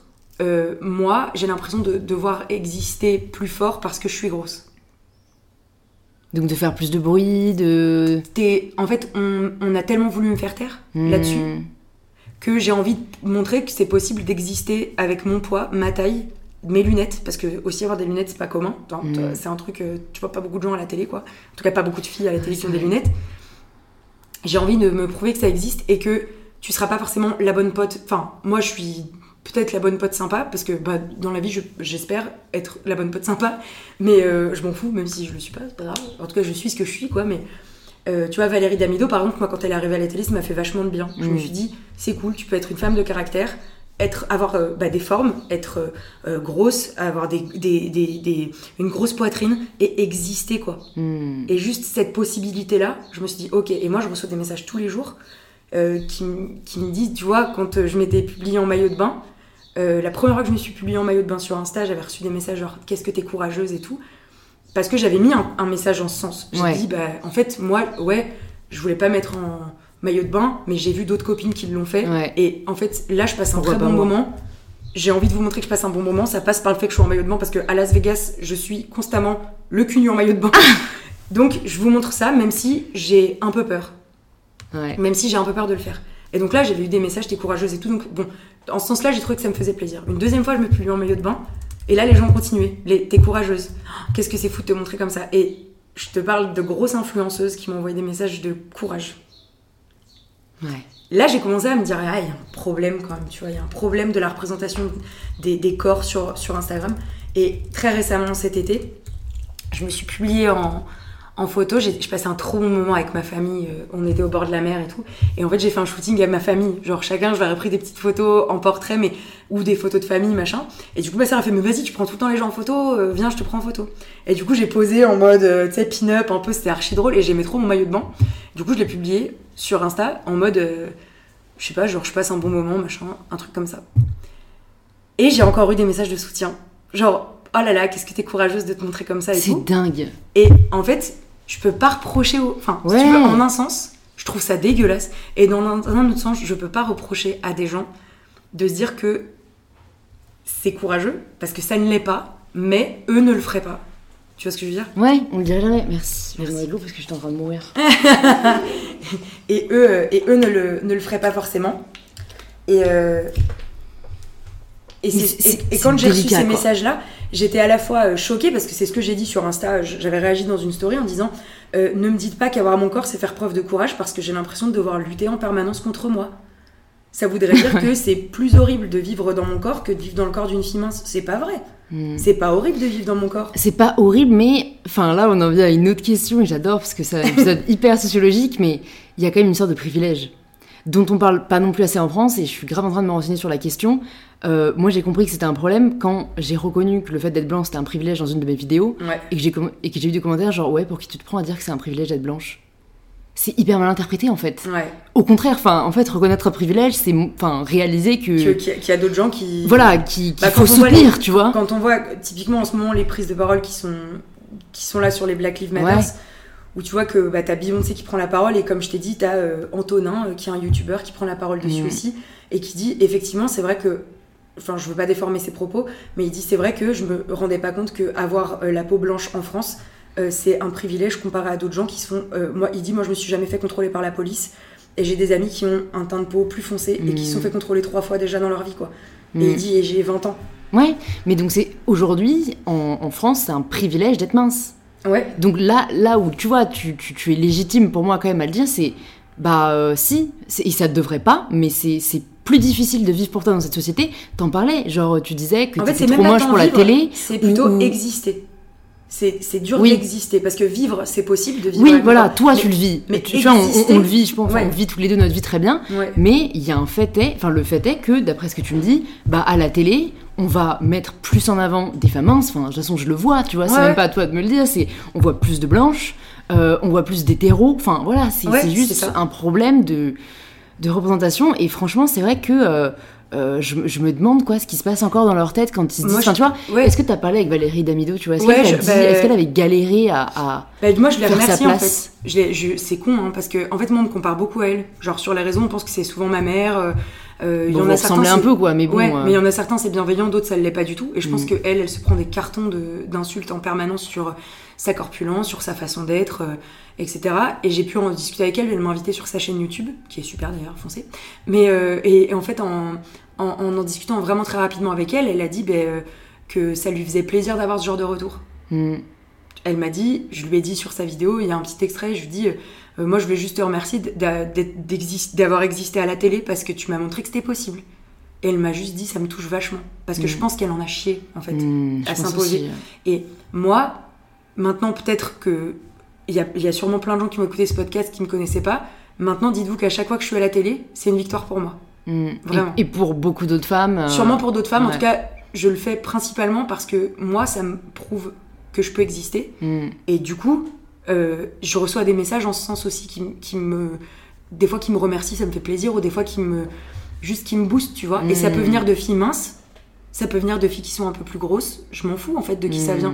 C'est pas parce que la fille elle sera mince et qu'elle me dit putain merci d'être à la télé que je vais trouver que c'est un moins bon compliment que si c'était une fille qui a plus, tu vois, de corpulence. En Ouais. fait, une fille plutôt mince peut me dire putain, merci de te montrer en maillot de bain, je le prendrais aussi bien que si c'est euh, une Mm. fille qui subit la grossophobie, quoi. Mais ça, c'est ça c'est cool. Enfin, et je tiens quand même à le signaler parce que euh, euh, je, je sais que d'autres créatrices de contenu qui prennent la parole sur le body positivisme et qui sont euh, bah, plus rondes que moi ont euh, parfois, et je peux pas leur en vouloir parce qu'encore une fois, je suis pas dans leur corps donc je sais Mhm. pas ce que c'est et je pense que voilà, c'est c'est plus difficile que de vivre dans le mien.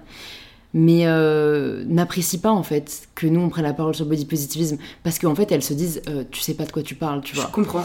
Et, Je comprends leur position. Ouais, je, Tout comme mais je en fait, moi, position. je comprends leur position parce que, et en fait, je pense qu'elles comprennent mal. Enfin, elles interprètent pas forcément le message que j'essaie de partager de la manière dont j'ai le partager, parce que moi, c'est plus dire voilà, euh, je pense qu'en tant que femme, on est toutes victimes de cette injonction euh, de la minceur et d'un diktat.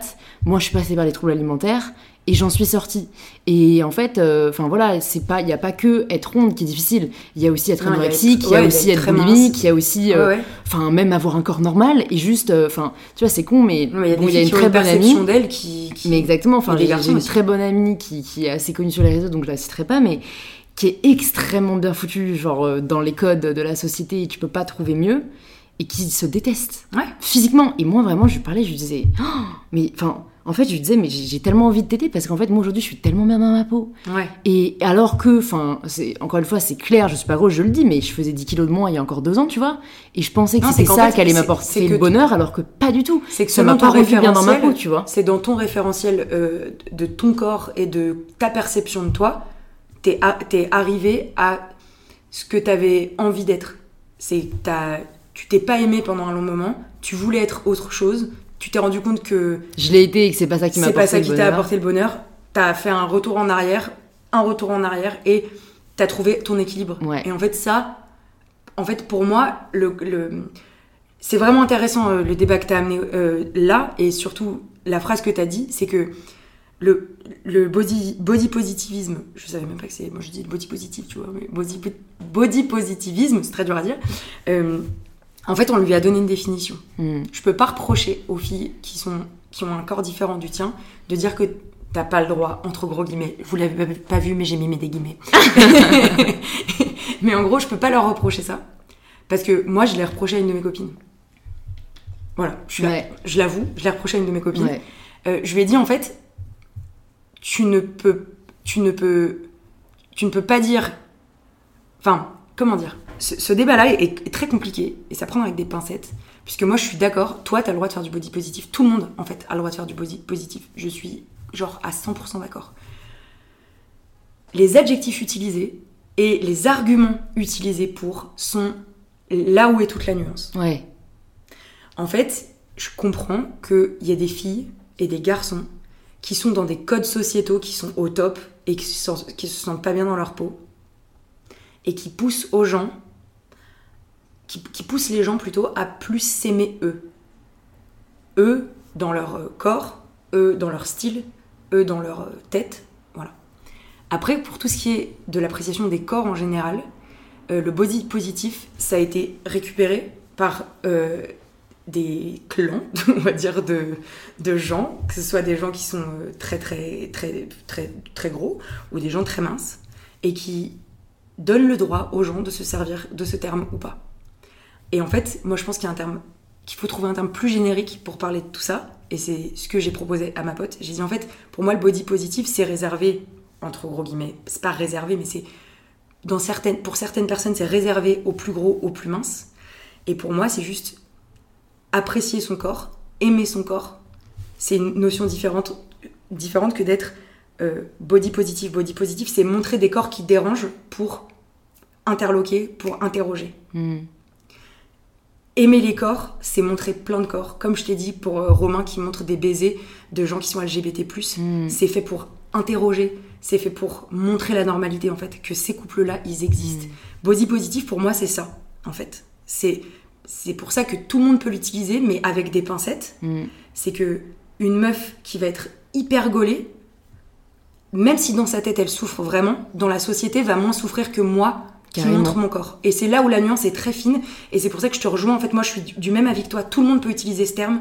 Je pense simplement que la représentation et les arguments que tu mets dans ton poste, Mm. c'est c'est très très important en fait. C'est clair, mais de toute façon, moi, c'est pour ça, et toutes les personnes qui écoutent ce podcast, je pense, le savent, c'est que je travaille beaucoup plus mes légendes que mes photos, parce que, en fait, moi, ce qui est hyper important pour moi, c'est C'est de le faire message. passer un message. C'est ça.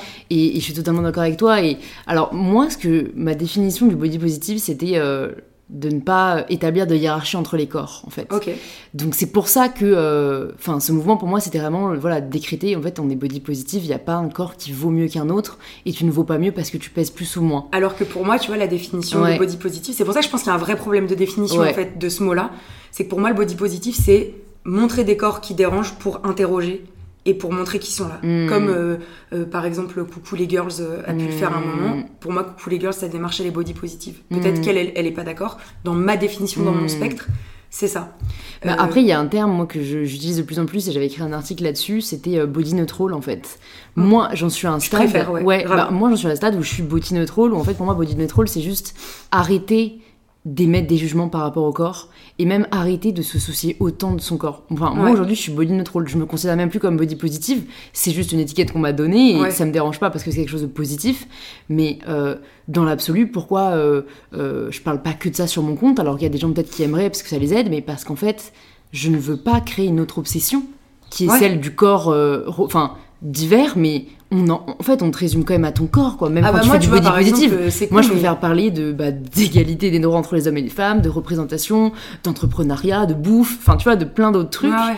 Et c'est pour ça que bah, je suis vraiment comme toi à ce niveau-là. Je, je peux pas euh, rentrer dans une case et je déteste les étiquettes. Donc je continuerai à en parler parce que je sais que ça aide des femmes. Mais moi, dans ma vie, je suis body neutral en fait. Ouais. Et c'est pour ça que je te dis, moi, le terme body positive, il, il me, il me dérange, dans le sens où je dis pas que les gens, comme je t'ai dit tout à l'heure, n'ont pas le droit de l'utiliser, mais c'est que, je te dis, les arguments, le corps que tu as, etc., fait que ça a forcément un moment, et c'est marrant de le dire, mais plus de poids ou moins de poids. Ouais. C'est c'est pour ça que je peux comprendre tes copines, en fait, si elles ont la même définition que moi, bah ouais, ça peut interloquer euh, qu'u- qu'une fille qui est dans leur spectre, dans leur spectre, encore une fois, c'est un truc très perso, correspond à des aux normes sociétales. Hmm. Moi, je te dis, j'ai fait la réflexion à une de mes copines. Ouais, ouais. Mais c'est tout à fait légitime. Je hein. lui ai dit, c'est je important dit, en de débattre en je fait. lui ai dit, moi, je peux pas tolérer que toi, tu dises que, body- que, que exposer ton corps sur une plage, c'est body positif. C'est pas body positif, c'est montrer qu'on peut aimer son corps. Et Ouais. pour moi, le body positif, c'est plus, je te dis, euh, moi, par exemple, sans le vouloir, vraiment, quand je publie une photo de moi en maillot de bain, bah, c'est body positif, Ouais, en fait. ouais, ouais. ouais. Alors l'autre, c'est Malheureusement. plus du self-love. Alors quoi. que c'est du self-love, c'est montrer que malgré sa taille de pantalon qui des fois a été une lutte, qui machin, qui truc, et ben je m'aime, je m'aime comme ça, et je peux me montrer en maillot de bain. Hmm. Après, il y a peut-être des filles et des garçons qui écouteront ce podcast et qui seront pas d'accord avec ma vision. Moi, c'est plus que je te dis en le vivant euh, Hmm. au quotidien, en étant, euh, euh, en fait, en, voilà, en étant confrontée à ça. Quand on me dit que je suis courageuse de montrer en maillot de bain, bah non, en fait, parce que j'existe comme ça et Hmm. et mon existence ne demande pas plus de courage qu'une existence d'une personne qui a des, des- des troubles alimentaires ou d'une autre personne euh, euh, qui euh, a une peau métissée. d'une, enfin, tu vois, Hmm. mon existence ne demande pas de courage. Hmm. Mon existence me demande d'être plus vigilante sur certaines luttes. Et moi, par exemple, je refuse d'être la porte-étendard des tailles 46. C'est un truc, je ne veux pas que ce soit un argument marketing, en fait. Hmm. Jamais dans ma vie, je veux que mon, mon, mon, mon, mon corps, que Soit un quota, quoi. soit un, un quota, deux, un- une définition, euh, ou trois, euh, le, la, la première chose à laquelle on pense quand on pense à moi. quoi. Hmm.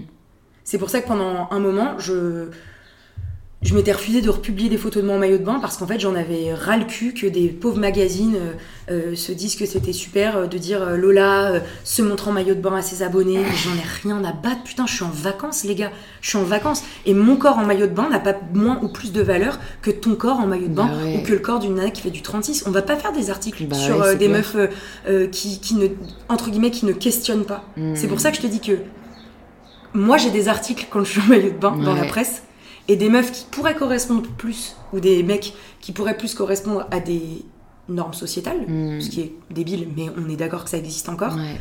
n'auront pas d'article. Hmm. Ça veut dire que quand même, sur certains points, je peine à exister. Ou quand j'existe, c'est obligé d'exister avec Ouais. euh, de l'ampleur. Ouais. Donc il faut juste, euh, à un moment, euh, moi j'ai pas envie que ça me définisse, mais par contre j'existe j'existe Mm. avec, j'existe comme je suis. Donc je peux pas non plus m'empêcher d'être comme ça. Ce qui fait que, tu vois, pendant un temps, ça a été une grosse lutte sur mon compte. Je me disais, ok, je vais pas dire que c'est du Asos Curve. Parce que j'en avais ras le cul que Asos Ouais. dise que ce soit curve, Asos dise que ce soit tall, Ouais. Asos dise que ce soit euh, petite. Je- Ouais. J'en avais un peu ras le cul de ça, en fait.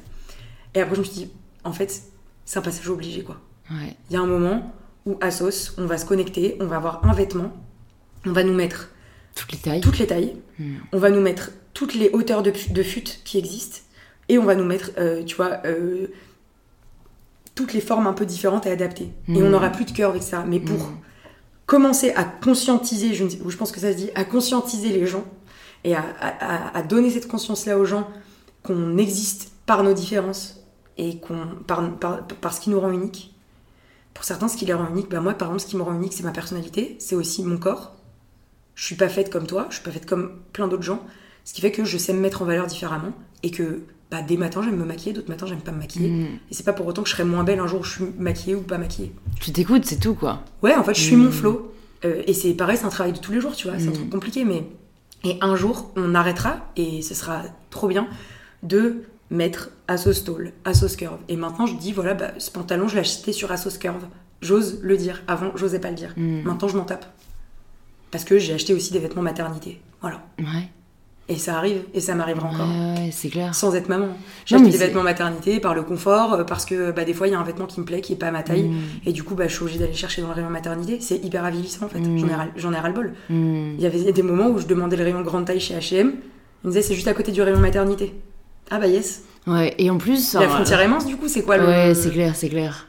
Enfin, Et ce qui, me, fou. ce qui me désole aussi, c'est, enfin, pour être engagée euh, beaucoup sur la mode responsable aussi, vu que je développe ma, ma marque de lingerie éthique Ouais. et inclusive, pour le coup, il n'y aura pas de je ne sais quoi curve, sera je ne sais quoi pour tout le monde et pour toutes les tailles.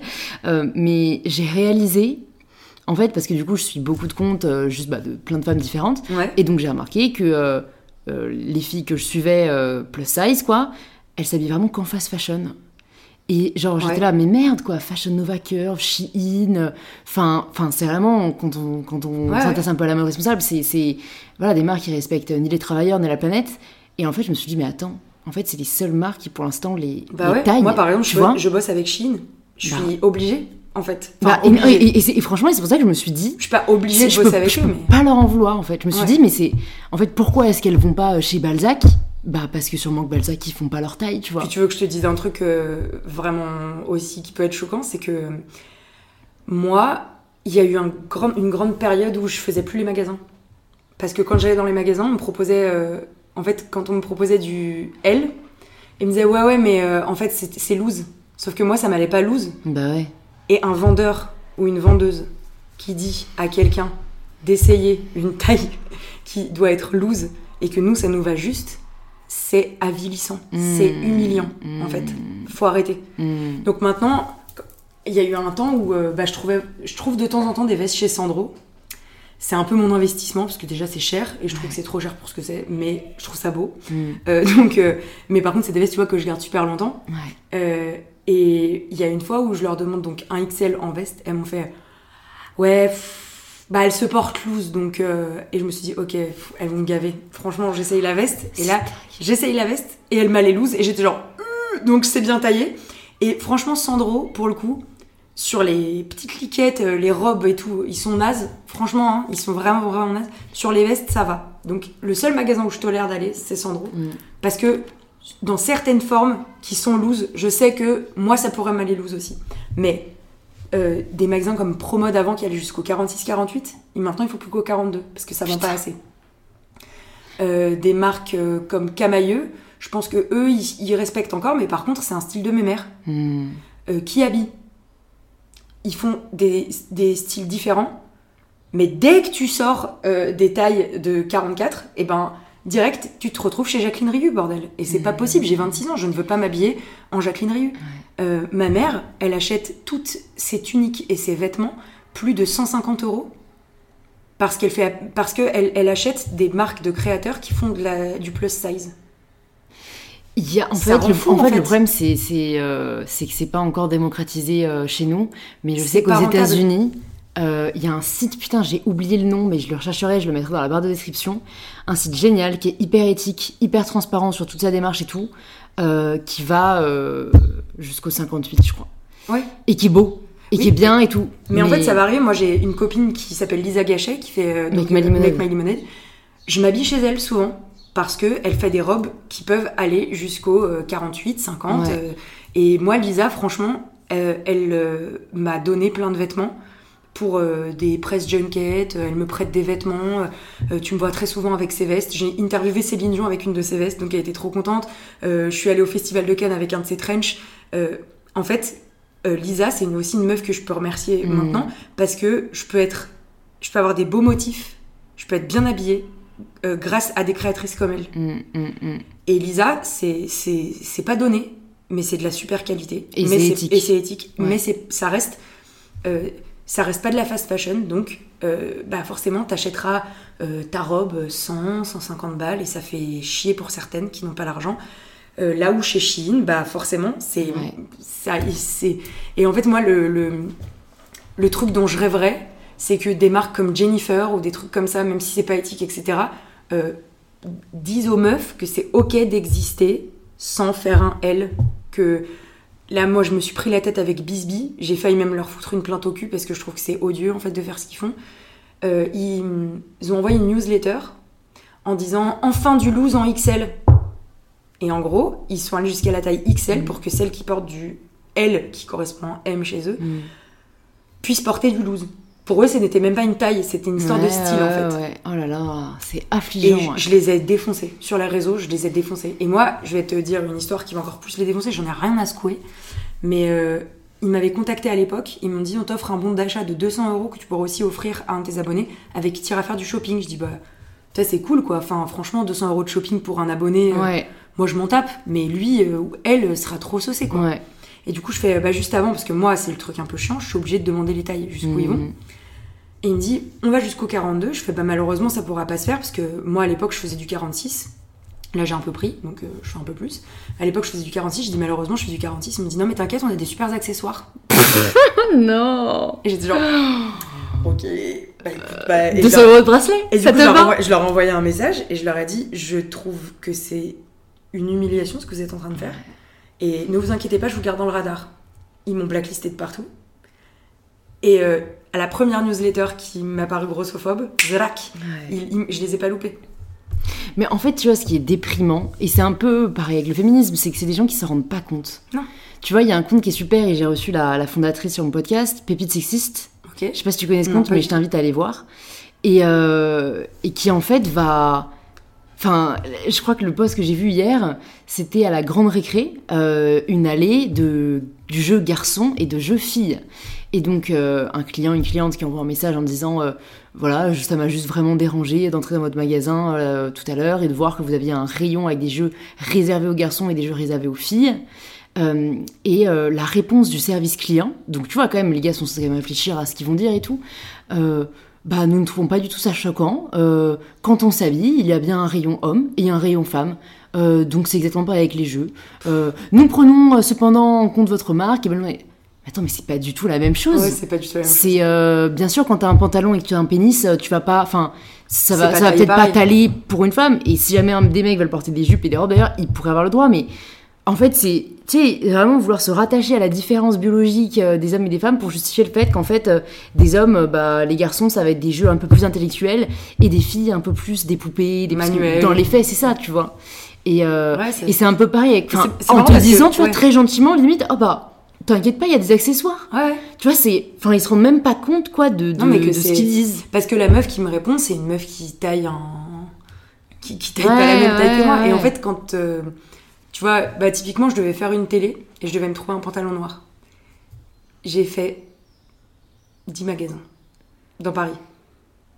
Alors qu'à Londres, j'ai zéro problème. c'est clair. J'ai fait 10 magasins dans Paris, j'ai pleuré dans une des cabines parce qu'au bout d'un moment, franchement, c'est euh, usant. Hmm. Vraiment, c'est usant. J'ai voulu aller chez Monkey, bah non, j'ai pas trouvé. J'ai appelé Monkey Haussmann, euh, j'ai dit bonjour, est-ce que vous allez juste. Parce qu'en fait, euh, j'ai appelé euh, Topshop, parce que je devais aller chez Topshop, parce que je sais que chez Topshop, ils ont ma taille, à Londres. Et j'ai appelé Topshop, j'ai dit voilà, je fais euh, un. euh, telle taille, telle taille, je sais plus, L33 ou L je sais pas quoi. ouais. Est-ce que vous avez ça en stock? Ah, bah non, nous on fait pas ces tailles, c'est les sites. hein. Bah oui, mais alors, en fait, il faut bien se rendre compte d'un truc. hein. C'est que là, toutes les filles qui font plus d'un 44, vous nous avez dégoûté de faire les magasins, les gars. Vraiment. Ouais, et- Genre, moi, je veux plus foutre les pieds dans un magasin. clair. Parce que ça me, ça me fout le cafard. Je commande sur Asos parce que je culpabilise pas de pas rentrer dedans. Bah, je commande clair. trois tailles et au moins je sais laquelle me va. Mm. Euh, au moins eux, ils ont les tailles en fait. Donc euh, j'aimerais qu'il y ait une marque euh, de prêt-à-porter qui se réveille et qui, et qui continue. Tu vois, c'est pour ça que Kiabi, franchement, je leur jette pas la pierre. Ouais, c'est chum ce qu'ils font pour Mais beaucoup. au moins ils le mais au font. moins ils le font en fait. Ouais, ouais, Et franchement, euh, des marques comme Kiabi, etc. Ok, moi je parle pas du tout. En fait, moi j'ai pas le choix de pas être éthique. Mm. Ouais, ouais. Franchement. hein. Je t'enverrai quand même des marques que Ouais, je connais je ouais. euh, qui s'adressent à tout le Mais monde. il y a, il y a beaucoup de. il Y a, il y a, je veux dire, il y a beaucoup de trucs où je peux faire des efforts et tout, genre. euh, mais putain. Ouais, non, mais c'est clair, on peut pas. Là, Là, moi, là, le là-dessus, j'ai pas le choix. Parce qu'en fait, Mm. faire les magasins, ça me coûte de l'énergie. Ça me coûte. Ça me déprime sur deux jours. Ouais. Vraiment. Et tu vois, il y a un truc, c'était drôle parce qu'on en a parlé avec des copines. J'ai une copine euh, qui pourrait être ma soeur jumelle et on a le même style et tout. Et elle, euh, elle fait des- un peu de taille en moins que moi, mais pareil, ça la déprime de faire les magasins. Et c'est la seule copine avec qui j'ai déjà fait les magasins. Sinon, je fais jamais du shopping avec mes copines parce que moi, je conseille. Mm. Je peux, elles peuvent pas me conseiller. Mm. Je n'ai pas ma taille. Mm. Et du coup, ça te rend encore plus. Ça, ça, ça creuse encore plus. Ouais. Il y a une question que je voulais te poser parce que j'avais vu euh, ça en faisant un peu euh, quelques recherches sur toi avant le podcast, Ouais. que t'avais porté plainte à un moment euh, parce Ouais. que tu t'es fait harceler sur Twitter. Ouais. Et euh, je trouve ça euh, assez enfin significatif pour le souligner et même assez cool parce que beaucoup de créateurs de contenu et de créatrices de contenu sont victimes quotidien. d'attaques. Et personne, en fait, ne pense à porter plainte alors que c'est un droit. Ouais. Donc je voulais juste savoir euh, qu'est-ce qui s'était passé et qu'est-ce qui t'a Bah- bah, poussé à, à pas te laisser faire? Bah en fait, il s'est passé que euh, moi, je fais pas partie de ceux qui se font le plus harceler, honnêtement. hein. je suis archi chanceuse. J'ai une communauté très bienveillante. Et, euh, et, et du- je les remercie d'ailleurs s'il y en a qui écoutent ce podcast, j'espère qu'ils y seront. Je, en fait, j'étais, c'était un, un matin d'août. Je, je partais en vacances et euh, je tweete un truc sur euh, euh, Trump. En gros, BFM publie un extrait où il annonce en conférence de, de presse, il dit Je ne suis pas raciste. Et il met juste Donald Trump, deux points, entre guillemets, je ne suis pas raciste. Moi, je cite le tweet en mettant Et moi, je suis Émilie Ratajkowski. C'était une belle vanne. Voilà, j'ai trouvé que l'effort était assez souligné. Merci beaucoup, les claps. Euh, et j'ai eu 18 000 retweets. Enfin, it's going viral. Tu vois, c'était genre, vraiment, c'est arrivé très vite en deux jours. Et en fait, euh, sur euh, la pro- le premier temps où vraiment je l'ai tweeté, j'ai eu euh, des vagues, des vagues de gens qui étaient genre en mode MDR, qui citaient, qui machin. Et après, j'ai eu la seconde vague, dès que c'est la sortie de mon cercle, en fait, C'est ça. de trolls. Ah ouais. Des mecs qui ont des photos de manga sur Twitter. S'ils ont une photo. si, ils ont une photo. Mais des, aussi beaucoup de, de, de, de communautés euh, vraiment qui n'est pas du tout la mienne, tu vois. Des, Ouais. des communautés très différentes. Euh, beaucoup de jeux vidéo, beaucoup de beaucoup qui suivaient, tu vois, des créateurs comme Squeezie, comme machin, comme truc, des, des gens avec qui j'ai pas d'affiliation particulière, je, les- je m'entends bien avec eux, tu vois. Mais, vous partagez on pas, partage pas même- du tout les mêmes même passions, contenu, ouais. etc. et le contenu. Donc on partage pas foncièrement la même communauté. Et, euh, et arrive une, un mec, deux mecs, trois mecs qui tweetent en leur nom propre et qui sont insultants. Mais en mode euh, non toi t'es écœurante. euh, euh, J'ai eu un mec qui a fait un montage de moi en cochon à la broche, en mode ça sent déjà le grade ici, vivement qu'on se fasse un gueuleton avec ton beat, quoi, en gros. Putain. Euh, j'ai- en fait, c'est, c'est pas tant la violence, parce que bon, ça, pff, voilà, tu dis ça, ça te mine le moral, je suis d'accord. C'est plus qu'en fait, euh, les mecs tweetent en leur nom propre. Quoi. Euh, le mec s'appelle euh, Machin Patin Couffin. il est directeur du Crous de Lille ou de mon cul. il est telle autre personne. euh, il est euh, chrétien, de droite et machin et truc. Et il m'insulte et c'est en son nom propre. Un autre mec croit se cacher derrière un YWK2. Et en deux secondes, tu trouves comment il s'appelle et qui il côtoie. Putain, les gars, vous êtes pas intelligents, quoi.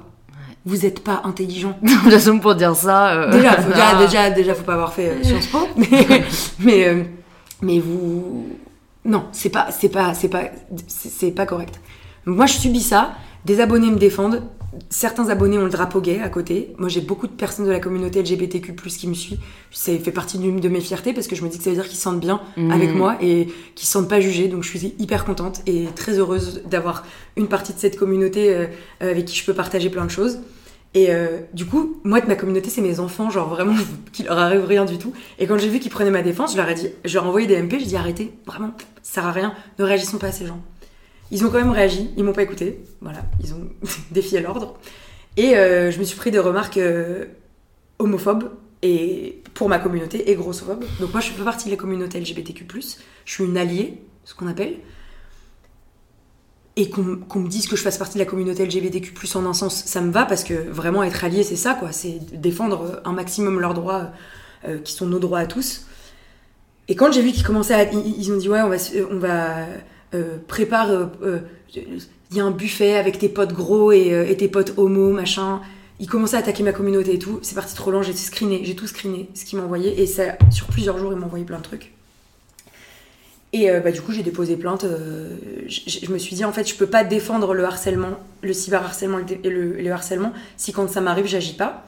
Quand je dis aux gens, euh, si vous êtes harcelé, il faut parler. Si vous êtes harcelé, il faut aller voir quelqu'un de référent.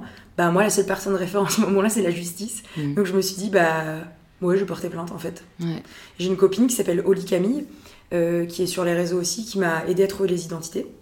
Euh, je suis allée voir une avocate, ce que t'es pas obligé de faire, mais je suis allée voir une avocate, ça m'a coûté 1500 euros, Euh, donc c'est pas gratuit, Bah vraiment. Euh, par contre, vous pouvez le faire sans, sans ça, c'est juste que ça va être un tout petit peu plus long. Et, et ben là, on en est au stade où, bah, en fait, c'est des gens qui sont connus de leur service. J'ai rendez-vous avec un officier de police judiciaire et ils vont être appelés pour être entendus. Donc, euh, j'ai pas gagné, j'ai pas perdu. Juste, ils se sont chiés dans leur froc, j'espère. Ah, j'espère aussi, parce que du coup, ils, ils ont été contactés quand même. It's gonna be. Ok. J'ai l'impression que c'est sur le feu. Mais parce que, attends, ça date d'août dernier Mhm. Ah oui. Mais j'ai porté plein de tard. Ok. Parce que j'arrivais pas à sauter le pas. Bah, c'est que- pas... fa- Enfin, ça non, fait non, peur, pas en facile fait. En fait, c'est pas facile parce que. euh, Il faudrait que ce soit simplifié, d'ailleurs. Ah bah moi c'est mon combat. En fait c'est pour ça que je Ouais. partage sur Twitter euh, euh, mon ce qui se passe. C'est que euh, en gros, euh, en gros, ben, quand ça a commencé, j'ai commencé à dire voilà les démarches sont compliquées. T'as une plateforme qui s'appelle Pharos qui est pas du tout instinctive, donc j'ai dit voilà moi je connais un peu le cabinet de Marlène Schiappa parce que bah, je l'ai rencontré une ou deux fois. Euh, on peut dire ce qu'on veut, mais bon au moins j'ai ce contact là et ça peut peut-être faire avancer des choses. Euh, je, l'ai mentionné, j'ai mentionné la police nationale, j'ai dit juste si vous pouviez simplifier pour les victimes, déjà que c'est dur de se, poster en tant que victime, euh, si vous pouviez au moins simplifier euh, ce trajet, c'est cool quoi. Et en fait, j'aimerais montrer par mon chemin, que je vais essayer de raconter un maximum après dans une vidéo YouTube, que c'est long, que c'est chiant, mais que la justice française, j'espère, ne sera pas imperméable à ce qui se passe. J'ai une copine qui s'appelle Oshi qui a subi aussi un assaut homophobe au possible une chanteuse qui a subi des assauts homophobes pas possible parce qu'elle a sorti une chanson sur euh, justement le fait de pouvoir aimer qui on avait envie d'aimer, euh, qui j'espère va porter plainte et qui se fait aider d'associations. Il y a toujours une solution en fait. Ne vous dites pas que si vous subissez quelque chose, euh, votre plainte vaudra moins que quelqu'un qui, qui subit plus d'assauts que vous. Moi j'avais peur de ma légitimité de victime. Ouais. C'est c'est horrible de dire Ouais, ça. ouais. Et en fait, On se dit non, c'est pas assez violent, c'est pas assez ceci, c'est c'est une insulte. et en fait c'est C'est insultant. de la diffamation, c'est Et ce c'est, il faut montrer juste qu'il n'y a pas d'impunité sur Internet. C'est Ouais. pas parce que. D'autant plus quand tu tweets en ton putain de nom propre. Mais limite, pour moi, ça, limite non, parce qu'après, ça va faire la... ils vont juste créer des faux comptes, mais ils diront la même chose. En fait, il faut juste Non, pas mais même le les faire. adresses IP, les gars. Tu vois, c'est ça. En fait, tout est. Enfin, Moi, sachez que- ouais. que sur Internet, tout est traçable et que la police a contact euh, avec tous les réseaux sociaux. Mais ça, quand tu sortiras ta vidéo, euh, je vais faire le relais et j'espère qu'on sera un maximum de créateurs et créatrices de contenu à faire le relais parce que j'espère que tous les haters qui sont là à tweeter impunément, à, à vraiment ne pas se rendre compte, je pense, de Ouais. la portée que, les- que leurs paroles peuvent avoir, vont réaliser qu'en fait, ah putain, on, C'est clair. je- Bah, on sait que je dis ça, tu vois, et, et qu'ils vont arrêter du coup. En fait, le, le truc, euh, le, le truc principal à, à retenir de ce truc, c'est que la réaction des autres quand j'ai porté plainte, y en a pour beaucoup, ça a été de dire euh, en même temps, Lola, tu t'attendais à quoi? De t'exposer? Tu t'attendais à, faire, à faire l'unanimité? Et la seule chose que je réponds à ça, c'est que ouais, c'est mon choix de m'exposer sur les réseaux. Euh, j'expose ma vie, des fois j'expose mes parents avec leur accord, j'expose mes amis s'ils sont d'accord aussi. Je fais jamais les choses sans les accords des gens. C'est mon choix, mon droit, et c'est j'existe fort si j'ai envie, j'existe pas fort si j'ai pas envie. C'est tout est de mon fait. Mais ça ne justifie en rien le fait qu'on puisse me manquer de respect ou me manquer, me, me manquer, enfin juste euh, me manquer de respect en tant qu'humain. C'est pas parce que je suis sur les réseaux que je suis déshumanisée en fait. Ouais. Je, je fais caca Ouais. comme vous, je préfère vous le dire, hein, vraiment. hein, J'ai la diarrhée de temps en temps. euh, On est tous pareils en fait. On va dormir le soir et quand on dort, on a une charge mentale qui est très différente de, celle, de ceux et celles qui ne s'exposent pas. Mm. On l'a choisi, oui, mais c'est une charge mentale. Ouais. Et, euh, et je, me- je ne veux pas qu'on me plaigne pour ça, mais je ne veux pas que ce soit un argument pour me dire que je dois pas me plaindre. Non, mais en fait, surtout que je trouve ça stérile comme argument. Parce que oui, on s'expose, oui, on est ouverte au débat, pas au manque de respect en fait. Ouais, Et c'est deux choses très différentes, tu vois. C'est Et pas moi, la déshumanisation. C'est ça. Je prends la parole sur le féminisme. Ça plaît pas à tout le monde. Beaucoup, enfin beaucoup d'hommes, parce qu'il faut le dire, je le vois dans les commentaires. Beaucoup d'hommes sont pas de mon avis. Ceux qui exposent des arguments réfléchis, comme j'ai pu le faire, euh, sans jamais attaquer quelqu'un, Ouais. je j'accepte. Bah, bien sûr. Franchement, ceux qui insultent, qui critiquent, euh, qui, qui deviennent haineux, bah là non en fait. Et c'est là où on s'expose, mais ça n'incite, enfin, c'est, on, on peut ouvrir au débat, mais pas du tout à, à la méchanceté gratuite quoi. Ouais, puis on. C'est pas parce qu'on expose qu'on qu'on s'expose à l'agressivité des gens en Bah, fait. c'est ça. Et le problème est que, aussi, je me mets à la place de plein de gens. Euh, tes prises de position, mes prises de position peuvent paraître agressives ou agressifs quand, dans ton entourage, t'es pas éduqué à ça, en fait. Je- franchement, je donne pas des excuses aux haters, hein, vraiment pas Mmh. du tout. C'est que des fois, je donne des excuses à des gens qui vont être sanguins d'un coup euh, sur un sujet, parce qu'en fait, ça se trouve, dans sa vie, euh, ça, a une, ça a un poids, une incidence particulière. Donc, j'excuse pas tout le monde. Il y a juste des fois où je me dis, oh, ok, elle est, elle est insécure. Voilà, il ou elle est insécure. Euh, je suis comme toi, je suis ouverte au débat et encore, moi, ça me casse les couilles. Franchement, débattre avec des gens sur les réseaux sociaux, ça me saoule, dans le sens où, en fait, je, n'estime pas avoir la science infuse. Je ne suis pas. En fait, je ne suis pas une personne euh, qui va avoir un avis qui divise. J'estime être plutôt neutre sur plein de choses. Il y a des choses qui me révulsent et qui me révoltent, mais j'ai aucun point de vue extrême. Tu vois ce que je veux dire? Donc, globalement, moi, mon compte, il, prête pas à débat. Euh, je prends position sur euh, ce qui me touche. Sur ce qui me touche pas, c'est pas par égoïsme, mais c'est juste que je me sens pas légitime d'ouvrir ma gueule en fait. Par contre, ça ne m'empêche pas d'avoir un avis, et si j'ai envie de le partager, je le partage. Par contre, ce qui me saoule, c'est de rentrer dans des débats avec des gens qui ne comprennent pas que c'est jamais fait dans la malveillance ce que je- ce que j'en vois. Et quand je regarde généralement, c'est des gens qui ne me suivent pas. Et les gens qui ne me suivent pas, je, je... c'est pas que j'ai pas envie de débattre avec eux, mais c'est que vous ne me connaissez pas. Alors que les gens qui me suivent, même depuis deux jours, deux semaines, trois semaines, comprennent que c'est toujours dans la non-violence, sauf quand on me traite de grosse. Mais même quand on me traite de grosse sur mon compte, je réponds avec second degré. Quand on me traite de grosse dans la vie, c'est un autre débat. N'essayez pas. N'essayez pas, ne le faites jamais. J'ai vraiment frappé euh, plusieurs personnes pour ça. Donc c'est Dans tous les cas, ne le faites pas avec quiconque. avec quiconque, voilà. Euh, mais euh, mais c'est surtout que euh, je ne vais pas perdre de temps à débattre avec des gens qui ne s'intéressent pas non plus à ce que je suis euh, Bah ouais. intrinsèquement, quoi. Mmh, je vraiment, c'est- euh, ça me C'est fatigue. du temps euh, perdu. c'est du temps perdu. Alors que quand bah il y a des débats qui s'ouvrent avec des abonnés à moi, tu vois, hyper intéressant, bah vas-y, on y va. Mm, Mais après, je pense pas faire du contenu qui soulève des débats comme pourrait faire ton contenu, tu vois. mm. C'est vraiment Ouais. des choix. Mais Et, carrément. Carrément. et moi, vraiment, c'est plus que ça me fatigue, en fait. Ça me fatigue de débattre Mm. avec des gens avec qui j'aurais pas débattu dans la vie. C'est des gens qui veulent pas essayer de comprendre ou se mettre à ma hauteur. Moi, j'ai pas envie de me mettre à leur hauteur. En fait, ils, Ouais, ils font pas d'efforts, je fais pas d'efforts. Sur plein de points, totalement. j'ai pas envie, quoi. Ouais, c'est stérile. C'est stérile parce que, euh, comme tu dis, quand t'as des arguments qui sont non agressifs, franchement, archi plaisant de débattre. Mais quand c'est des arguments Ouais. qui. Moi, ça me fatigue. Je te dis, ça pompe une énergie. Déjà, Mhm. franchement, sur les réseaux, ça pompe une énergie incroyable. dingue. Ouais. Donc, moi, j'ai pas envie de. ouais. C'est là où j'aime beaucoup les podcasts. C'est beaucoup plus Ouais, chill, Mais tu sais, bienveillant. il y a une meuf euh, récemment, c'est marrant qu'on parle justement de la violence des commentaires sur les réseaux. J'ai fait entendre raison à une nana. J'étais assez fière de moi. Ça, ça arrive des fois. Euh, J'ai publié une vidéo où en fait j'utilise un filtre euh, d'une meuf qui, tu sais, qui a les sourcils un peu rasés comme ça, avec des grosses créoles euh, et tout. Et je lui ai donné un accent euh, du sud. Et euh, je joue ma cagole. Je dis pas que tous les gens du sud sont comme ça, c'est juste, je fais un peu une parodie de Beverly, tu sais, de, des- Ouais. de- voilà. mais euh, dans la bienveillance et jamais me moquer, vraiment jamais. Je publie ça, sauf que le filtre est tellement réel sur mon visage qu'il y a des gens qui ont cru que c'était mon vrai visage et qui me conna- du coup qui, qui arrivent sur ma plateforme en se disant euh, ah putain cette meuf là existe vraiment. Sauf qu'ils me connaissent pas et ils n'ont pas eu la curiosité de cliquer sur Lola Dubini et de voir que je suis pas comme ça. C'est dingue. Donc j'ai eu affaire à des tas de commentaires haineux sur Facebook sous cette vidéo-là, dont une meuf. Et en fait, sachez que tous les commentaires haineux, je vais voir qui sont ces gens. Vraiment, sachez que même quand c'est pas haineux et quand c'est bienveillant, je vais voir qui vous êtes. J'aime trop faire ça. Tout comme vous, vous avez accès à ce que je suis. Je me dis, si vous commentez, c'est que vous avez, qu'on a la liberté d'aller voir qui vous êtes.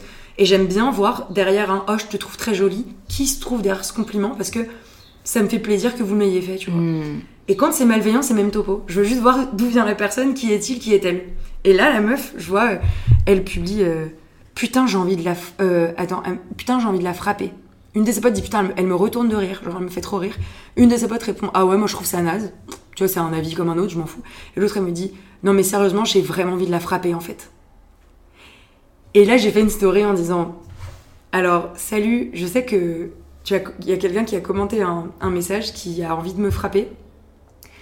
Sache que je sais que tu t'appelles Eva, que tu habites à Biscarros, que tu es mariée depuis 2012 et que tu fêtes tes tant d'années de mariage euh, en 2017 et que du coup tu es partie en lune de miel à tel endroit et euh, que tu postes chez un fleuriste qui est dans le village de mes parents et j'ai pas envie d'avoir peur d'aller chercher des fleurs. Et la meuf m'a répondu parce qu'elle s'est tapée la honte. J'ai pas dit son nom, hein. j'ai dit un autre prénom. La meuf s'est tapée la honte parce qu'elle m'a répondu Putain, je savais pas que tu lisais tes commentaires. Et c'était une meuf qui aurait pu être ta pote, ma pote. hein. Vraiment, je te, je te jure. hein. Et j'ai voulu juste lui montrer qu'au même titre qu'elle a accès, qu'elle pourrait avoir accès à des infos sur moi sans aller regarder, au même titre que si je traîne dans Bordeaux, quelqu'un qui a envie de me frapper peut me frapper, peut s'accorder ce droit-là parce que visiblement il a accès à ma vie, bah moi j'ai aussi accès à votre vie en connaissant où vous habitez, ce que vous êtes, ce que vous faites. On peut tout connaître d'une personne sur les réseaux sociaux. Ce qui est un peu flippant en soi. Ce qui est flippant, mais faites gaffe en fait. Mm. Du coup, responsabilisez-vous. Et, Oui, ouais. et, et, et ne di- et ne pensez pas que Kev Adams, par exemple, qui a des centaines de milliers de commentaires, ne regarde pas ses commentaires. C'est faux. C'est clair, on les lit, on les, On les lit tous beaucoup, avec, ouais, avec de l'attention parce que on vous donne quelque chose, on a envie que ce soit bien reçu ou mal reçu ou que ça crée un débat, mais on a envie d'échanger en fait. Ouais, ouais, de partager, c'est le but de ce qu'on Moi, je like tous mes commentaires, pas parce que j'ai envie de vous faire plaisir, mais parce que je veux vous montrer que c'est lu. Ouais, Donc faites attention, vraiment. Faites ouais, vraiment, ouais, vraiment faut attention. responsabiliser, euh, Ouais. je pense, plus euh, les commentaires et montrer que ça a un impact et que ça nous touche, quoi. Ouais, grave. Je pourrais continuer longtemps, Lola. Ouais, je sais, je pense que ça ça fait déjà une heure et demie. Ah ouais, putain. Ah, non mais chaud. truc de ouf, ça va être un des plus longs je pense. non mais tu sais que j'ai le seum parce qu'en fait il y a plein de trucs que je voulais aborder qu'on n'a pas, dont on n'a pas parlé, mais en fait, enfin, moi je préfère toujours me laisser prendre par la conversation, Ouais. c'est ce qui est plus authentique et plus naturel, donc voilà, je regrette pas ça, mais peut-être qu'il y aura une partie 2 parce qu'on a quand même pas du tout parlé, tu vois, de ton parcours, tes études, tes machins. bah, mais c'est bon. pas, c'est pas le plus intéressant. Ok. Je préfère, je, enfin, je préfère ce qu'on a dit là parce que Ouais. c'est censé et puis que ça va parler à un maximum de gens. Je peux te le dire, j'ai fait des études de communication qui me servent au quotidien, mais je me suis juste réveillée un matin en me disant en fait, euh, Je veux être chanteuse. bah ouais, en Ouais. fait, faut que j'assume de pas vouloir faire quelque chose de commun Ouais. et il faut que j'assume. euh, Et en fait, je me réveille hyper malheureuse.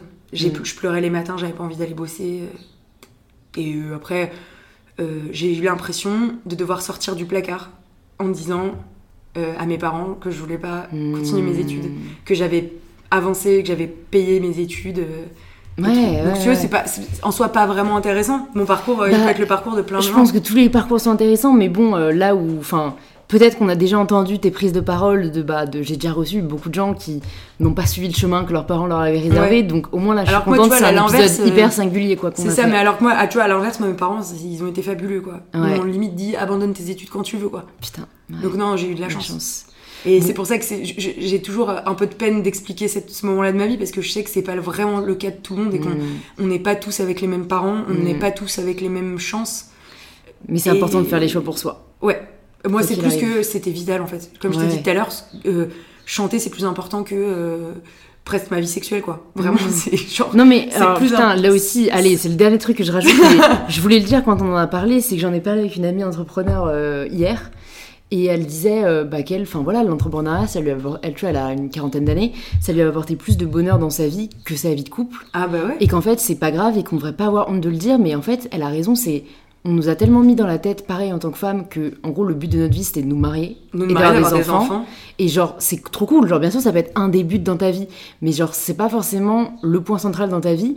Et genre c'est vrai qu'elle dit dans les films en fait, tu le scénario t'es quasiment toujours sûr Ah c'est une meuf qui va chercher l'amour. Ouais, puis c'est une meuf qui est. Et elle va pas chercher à s'accomplir en tant que femme ou en tant que professionnelle, tu vois. Les hommes ils peuvent avoir, ça on peut avoir des, des, une des meuf qui est films sur des euh, en carrières tout. difficulté dans son taf. Ah ouais. Et, et, et toujours, genre, ce qui va la sauver, c'est euh, limite le prince charmant, quoi. Ouais. Et c'est vraiment une prince charmante. Ou c'est l'amour. En fait, c'est. c'est, euh, la- En fait, c'est. c'est- Moi, ce que j'essaie de voir maintenant, c'est pas tant la place du mec sauveur, c'est plus la place qu'a l'amour dans le développement d'une personne. Ouais. En fait, euh, je donne pas raison aux comédies romantiques. La seule chose où, et je pense qu'on peut terminer là-dessus si t'es d'accord avec moi, mais euh, s'entourer, au-delà de la bienveillance, mais juste d'amour, en tout cas que ce soit pour vous, ou aimer les autres, ou aimer partager, ou aimer quelque chose, c'est. En fait, ça peut être ça votre passion, en fait. Genre, moi, par exemple, aimer chanter, c'est ma passion première. Et du coup, quand je chante, j'espère donner envie aux gens d'aimer autre chose, d'aimer leurs proches.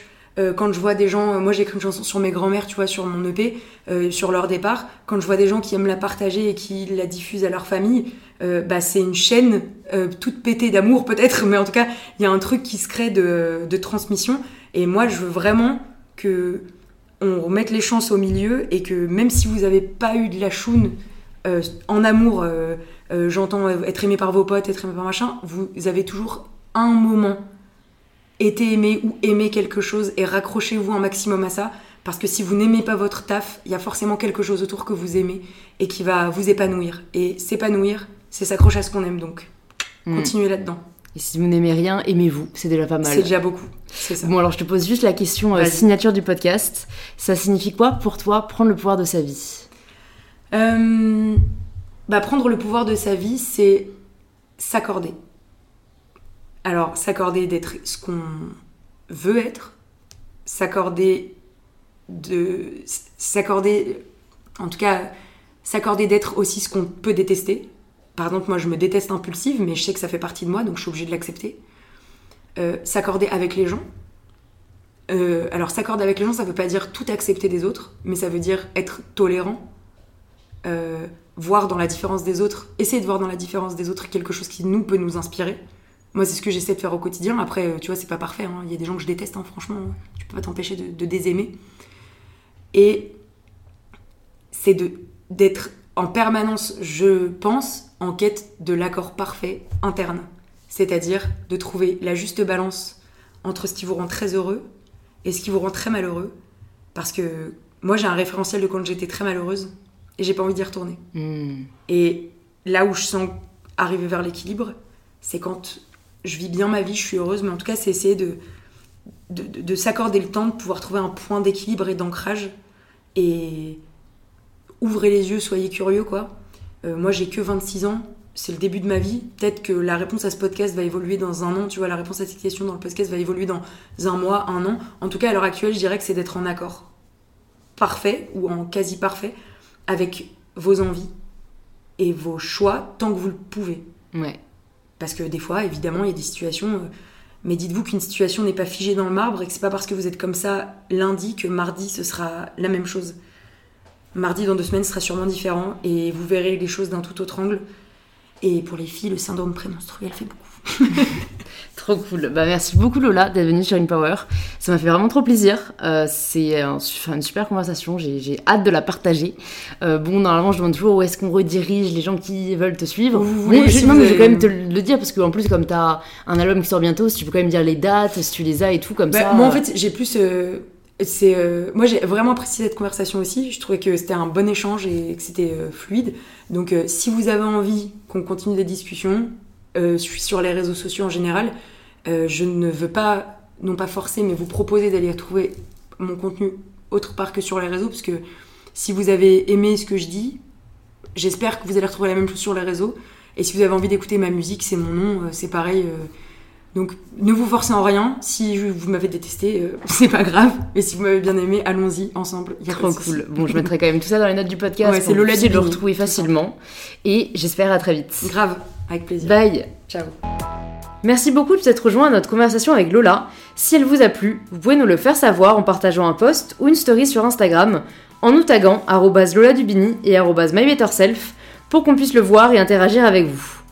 Vous pouvez aussi partager cet épisode à deux amis qu'il pourrait inspirer et vous abonner sur l'application que vous êtes en train d'utiliser pour ne pas passer à côté des prochains épisodes. Et les meilleurs d'entre vous sont encore présents et ont écouté cet épisode jusqu'au bout, alors gros big up à vous et je vous donne rendez-vous la semaine prochaine pour un tout nouvel épisode d'InPower.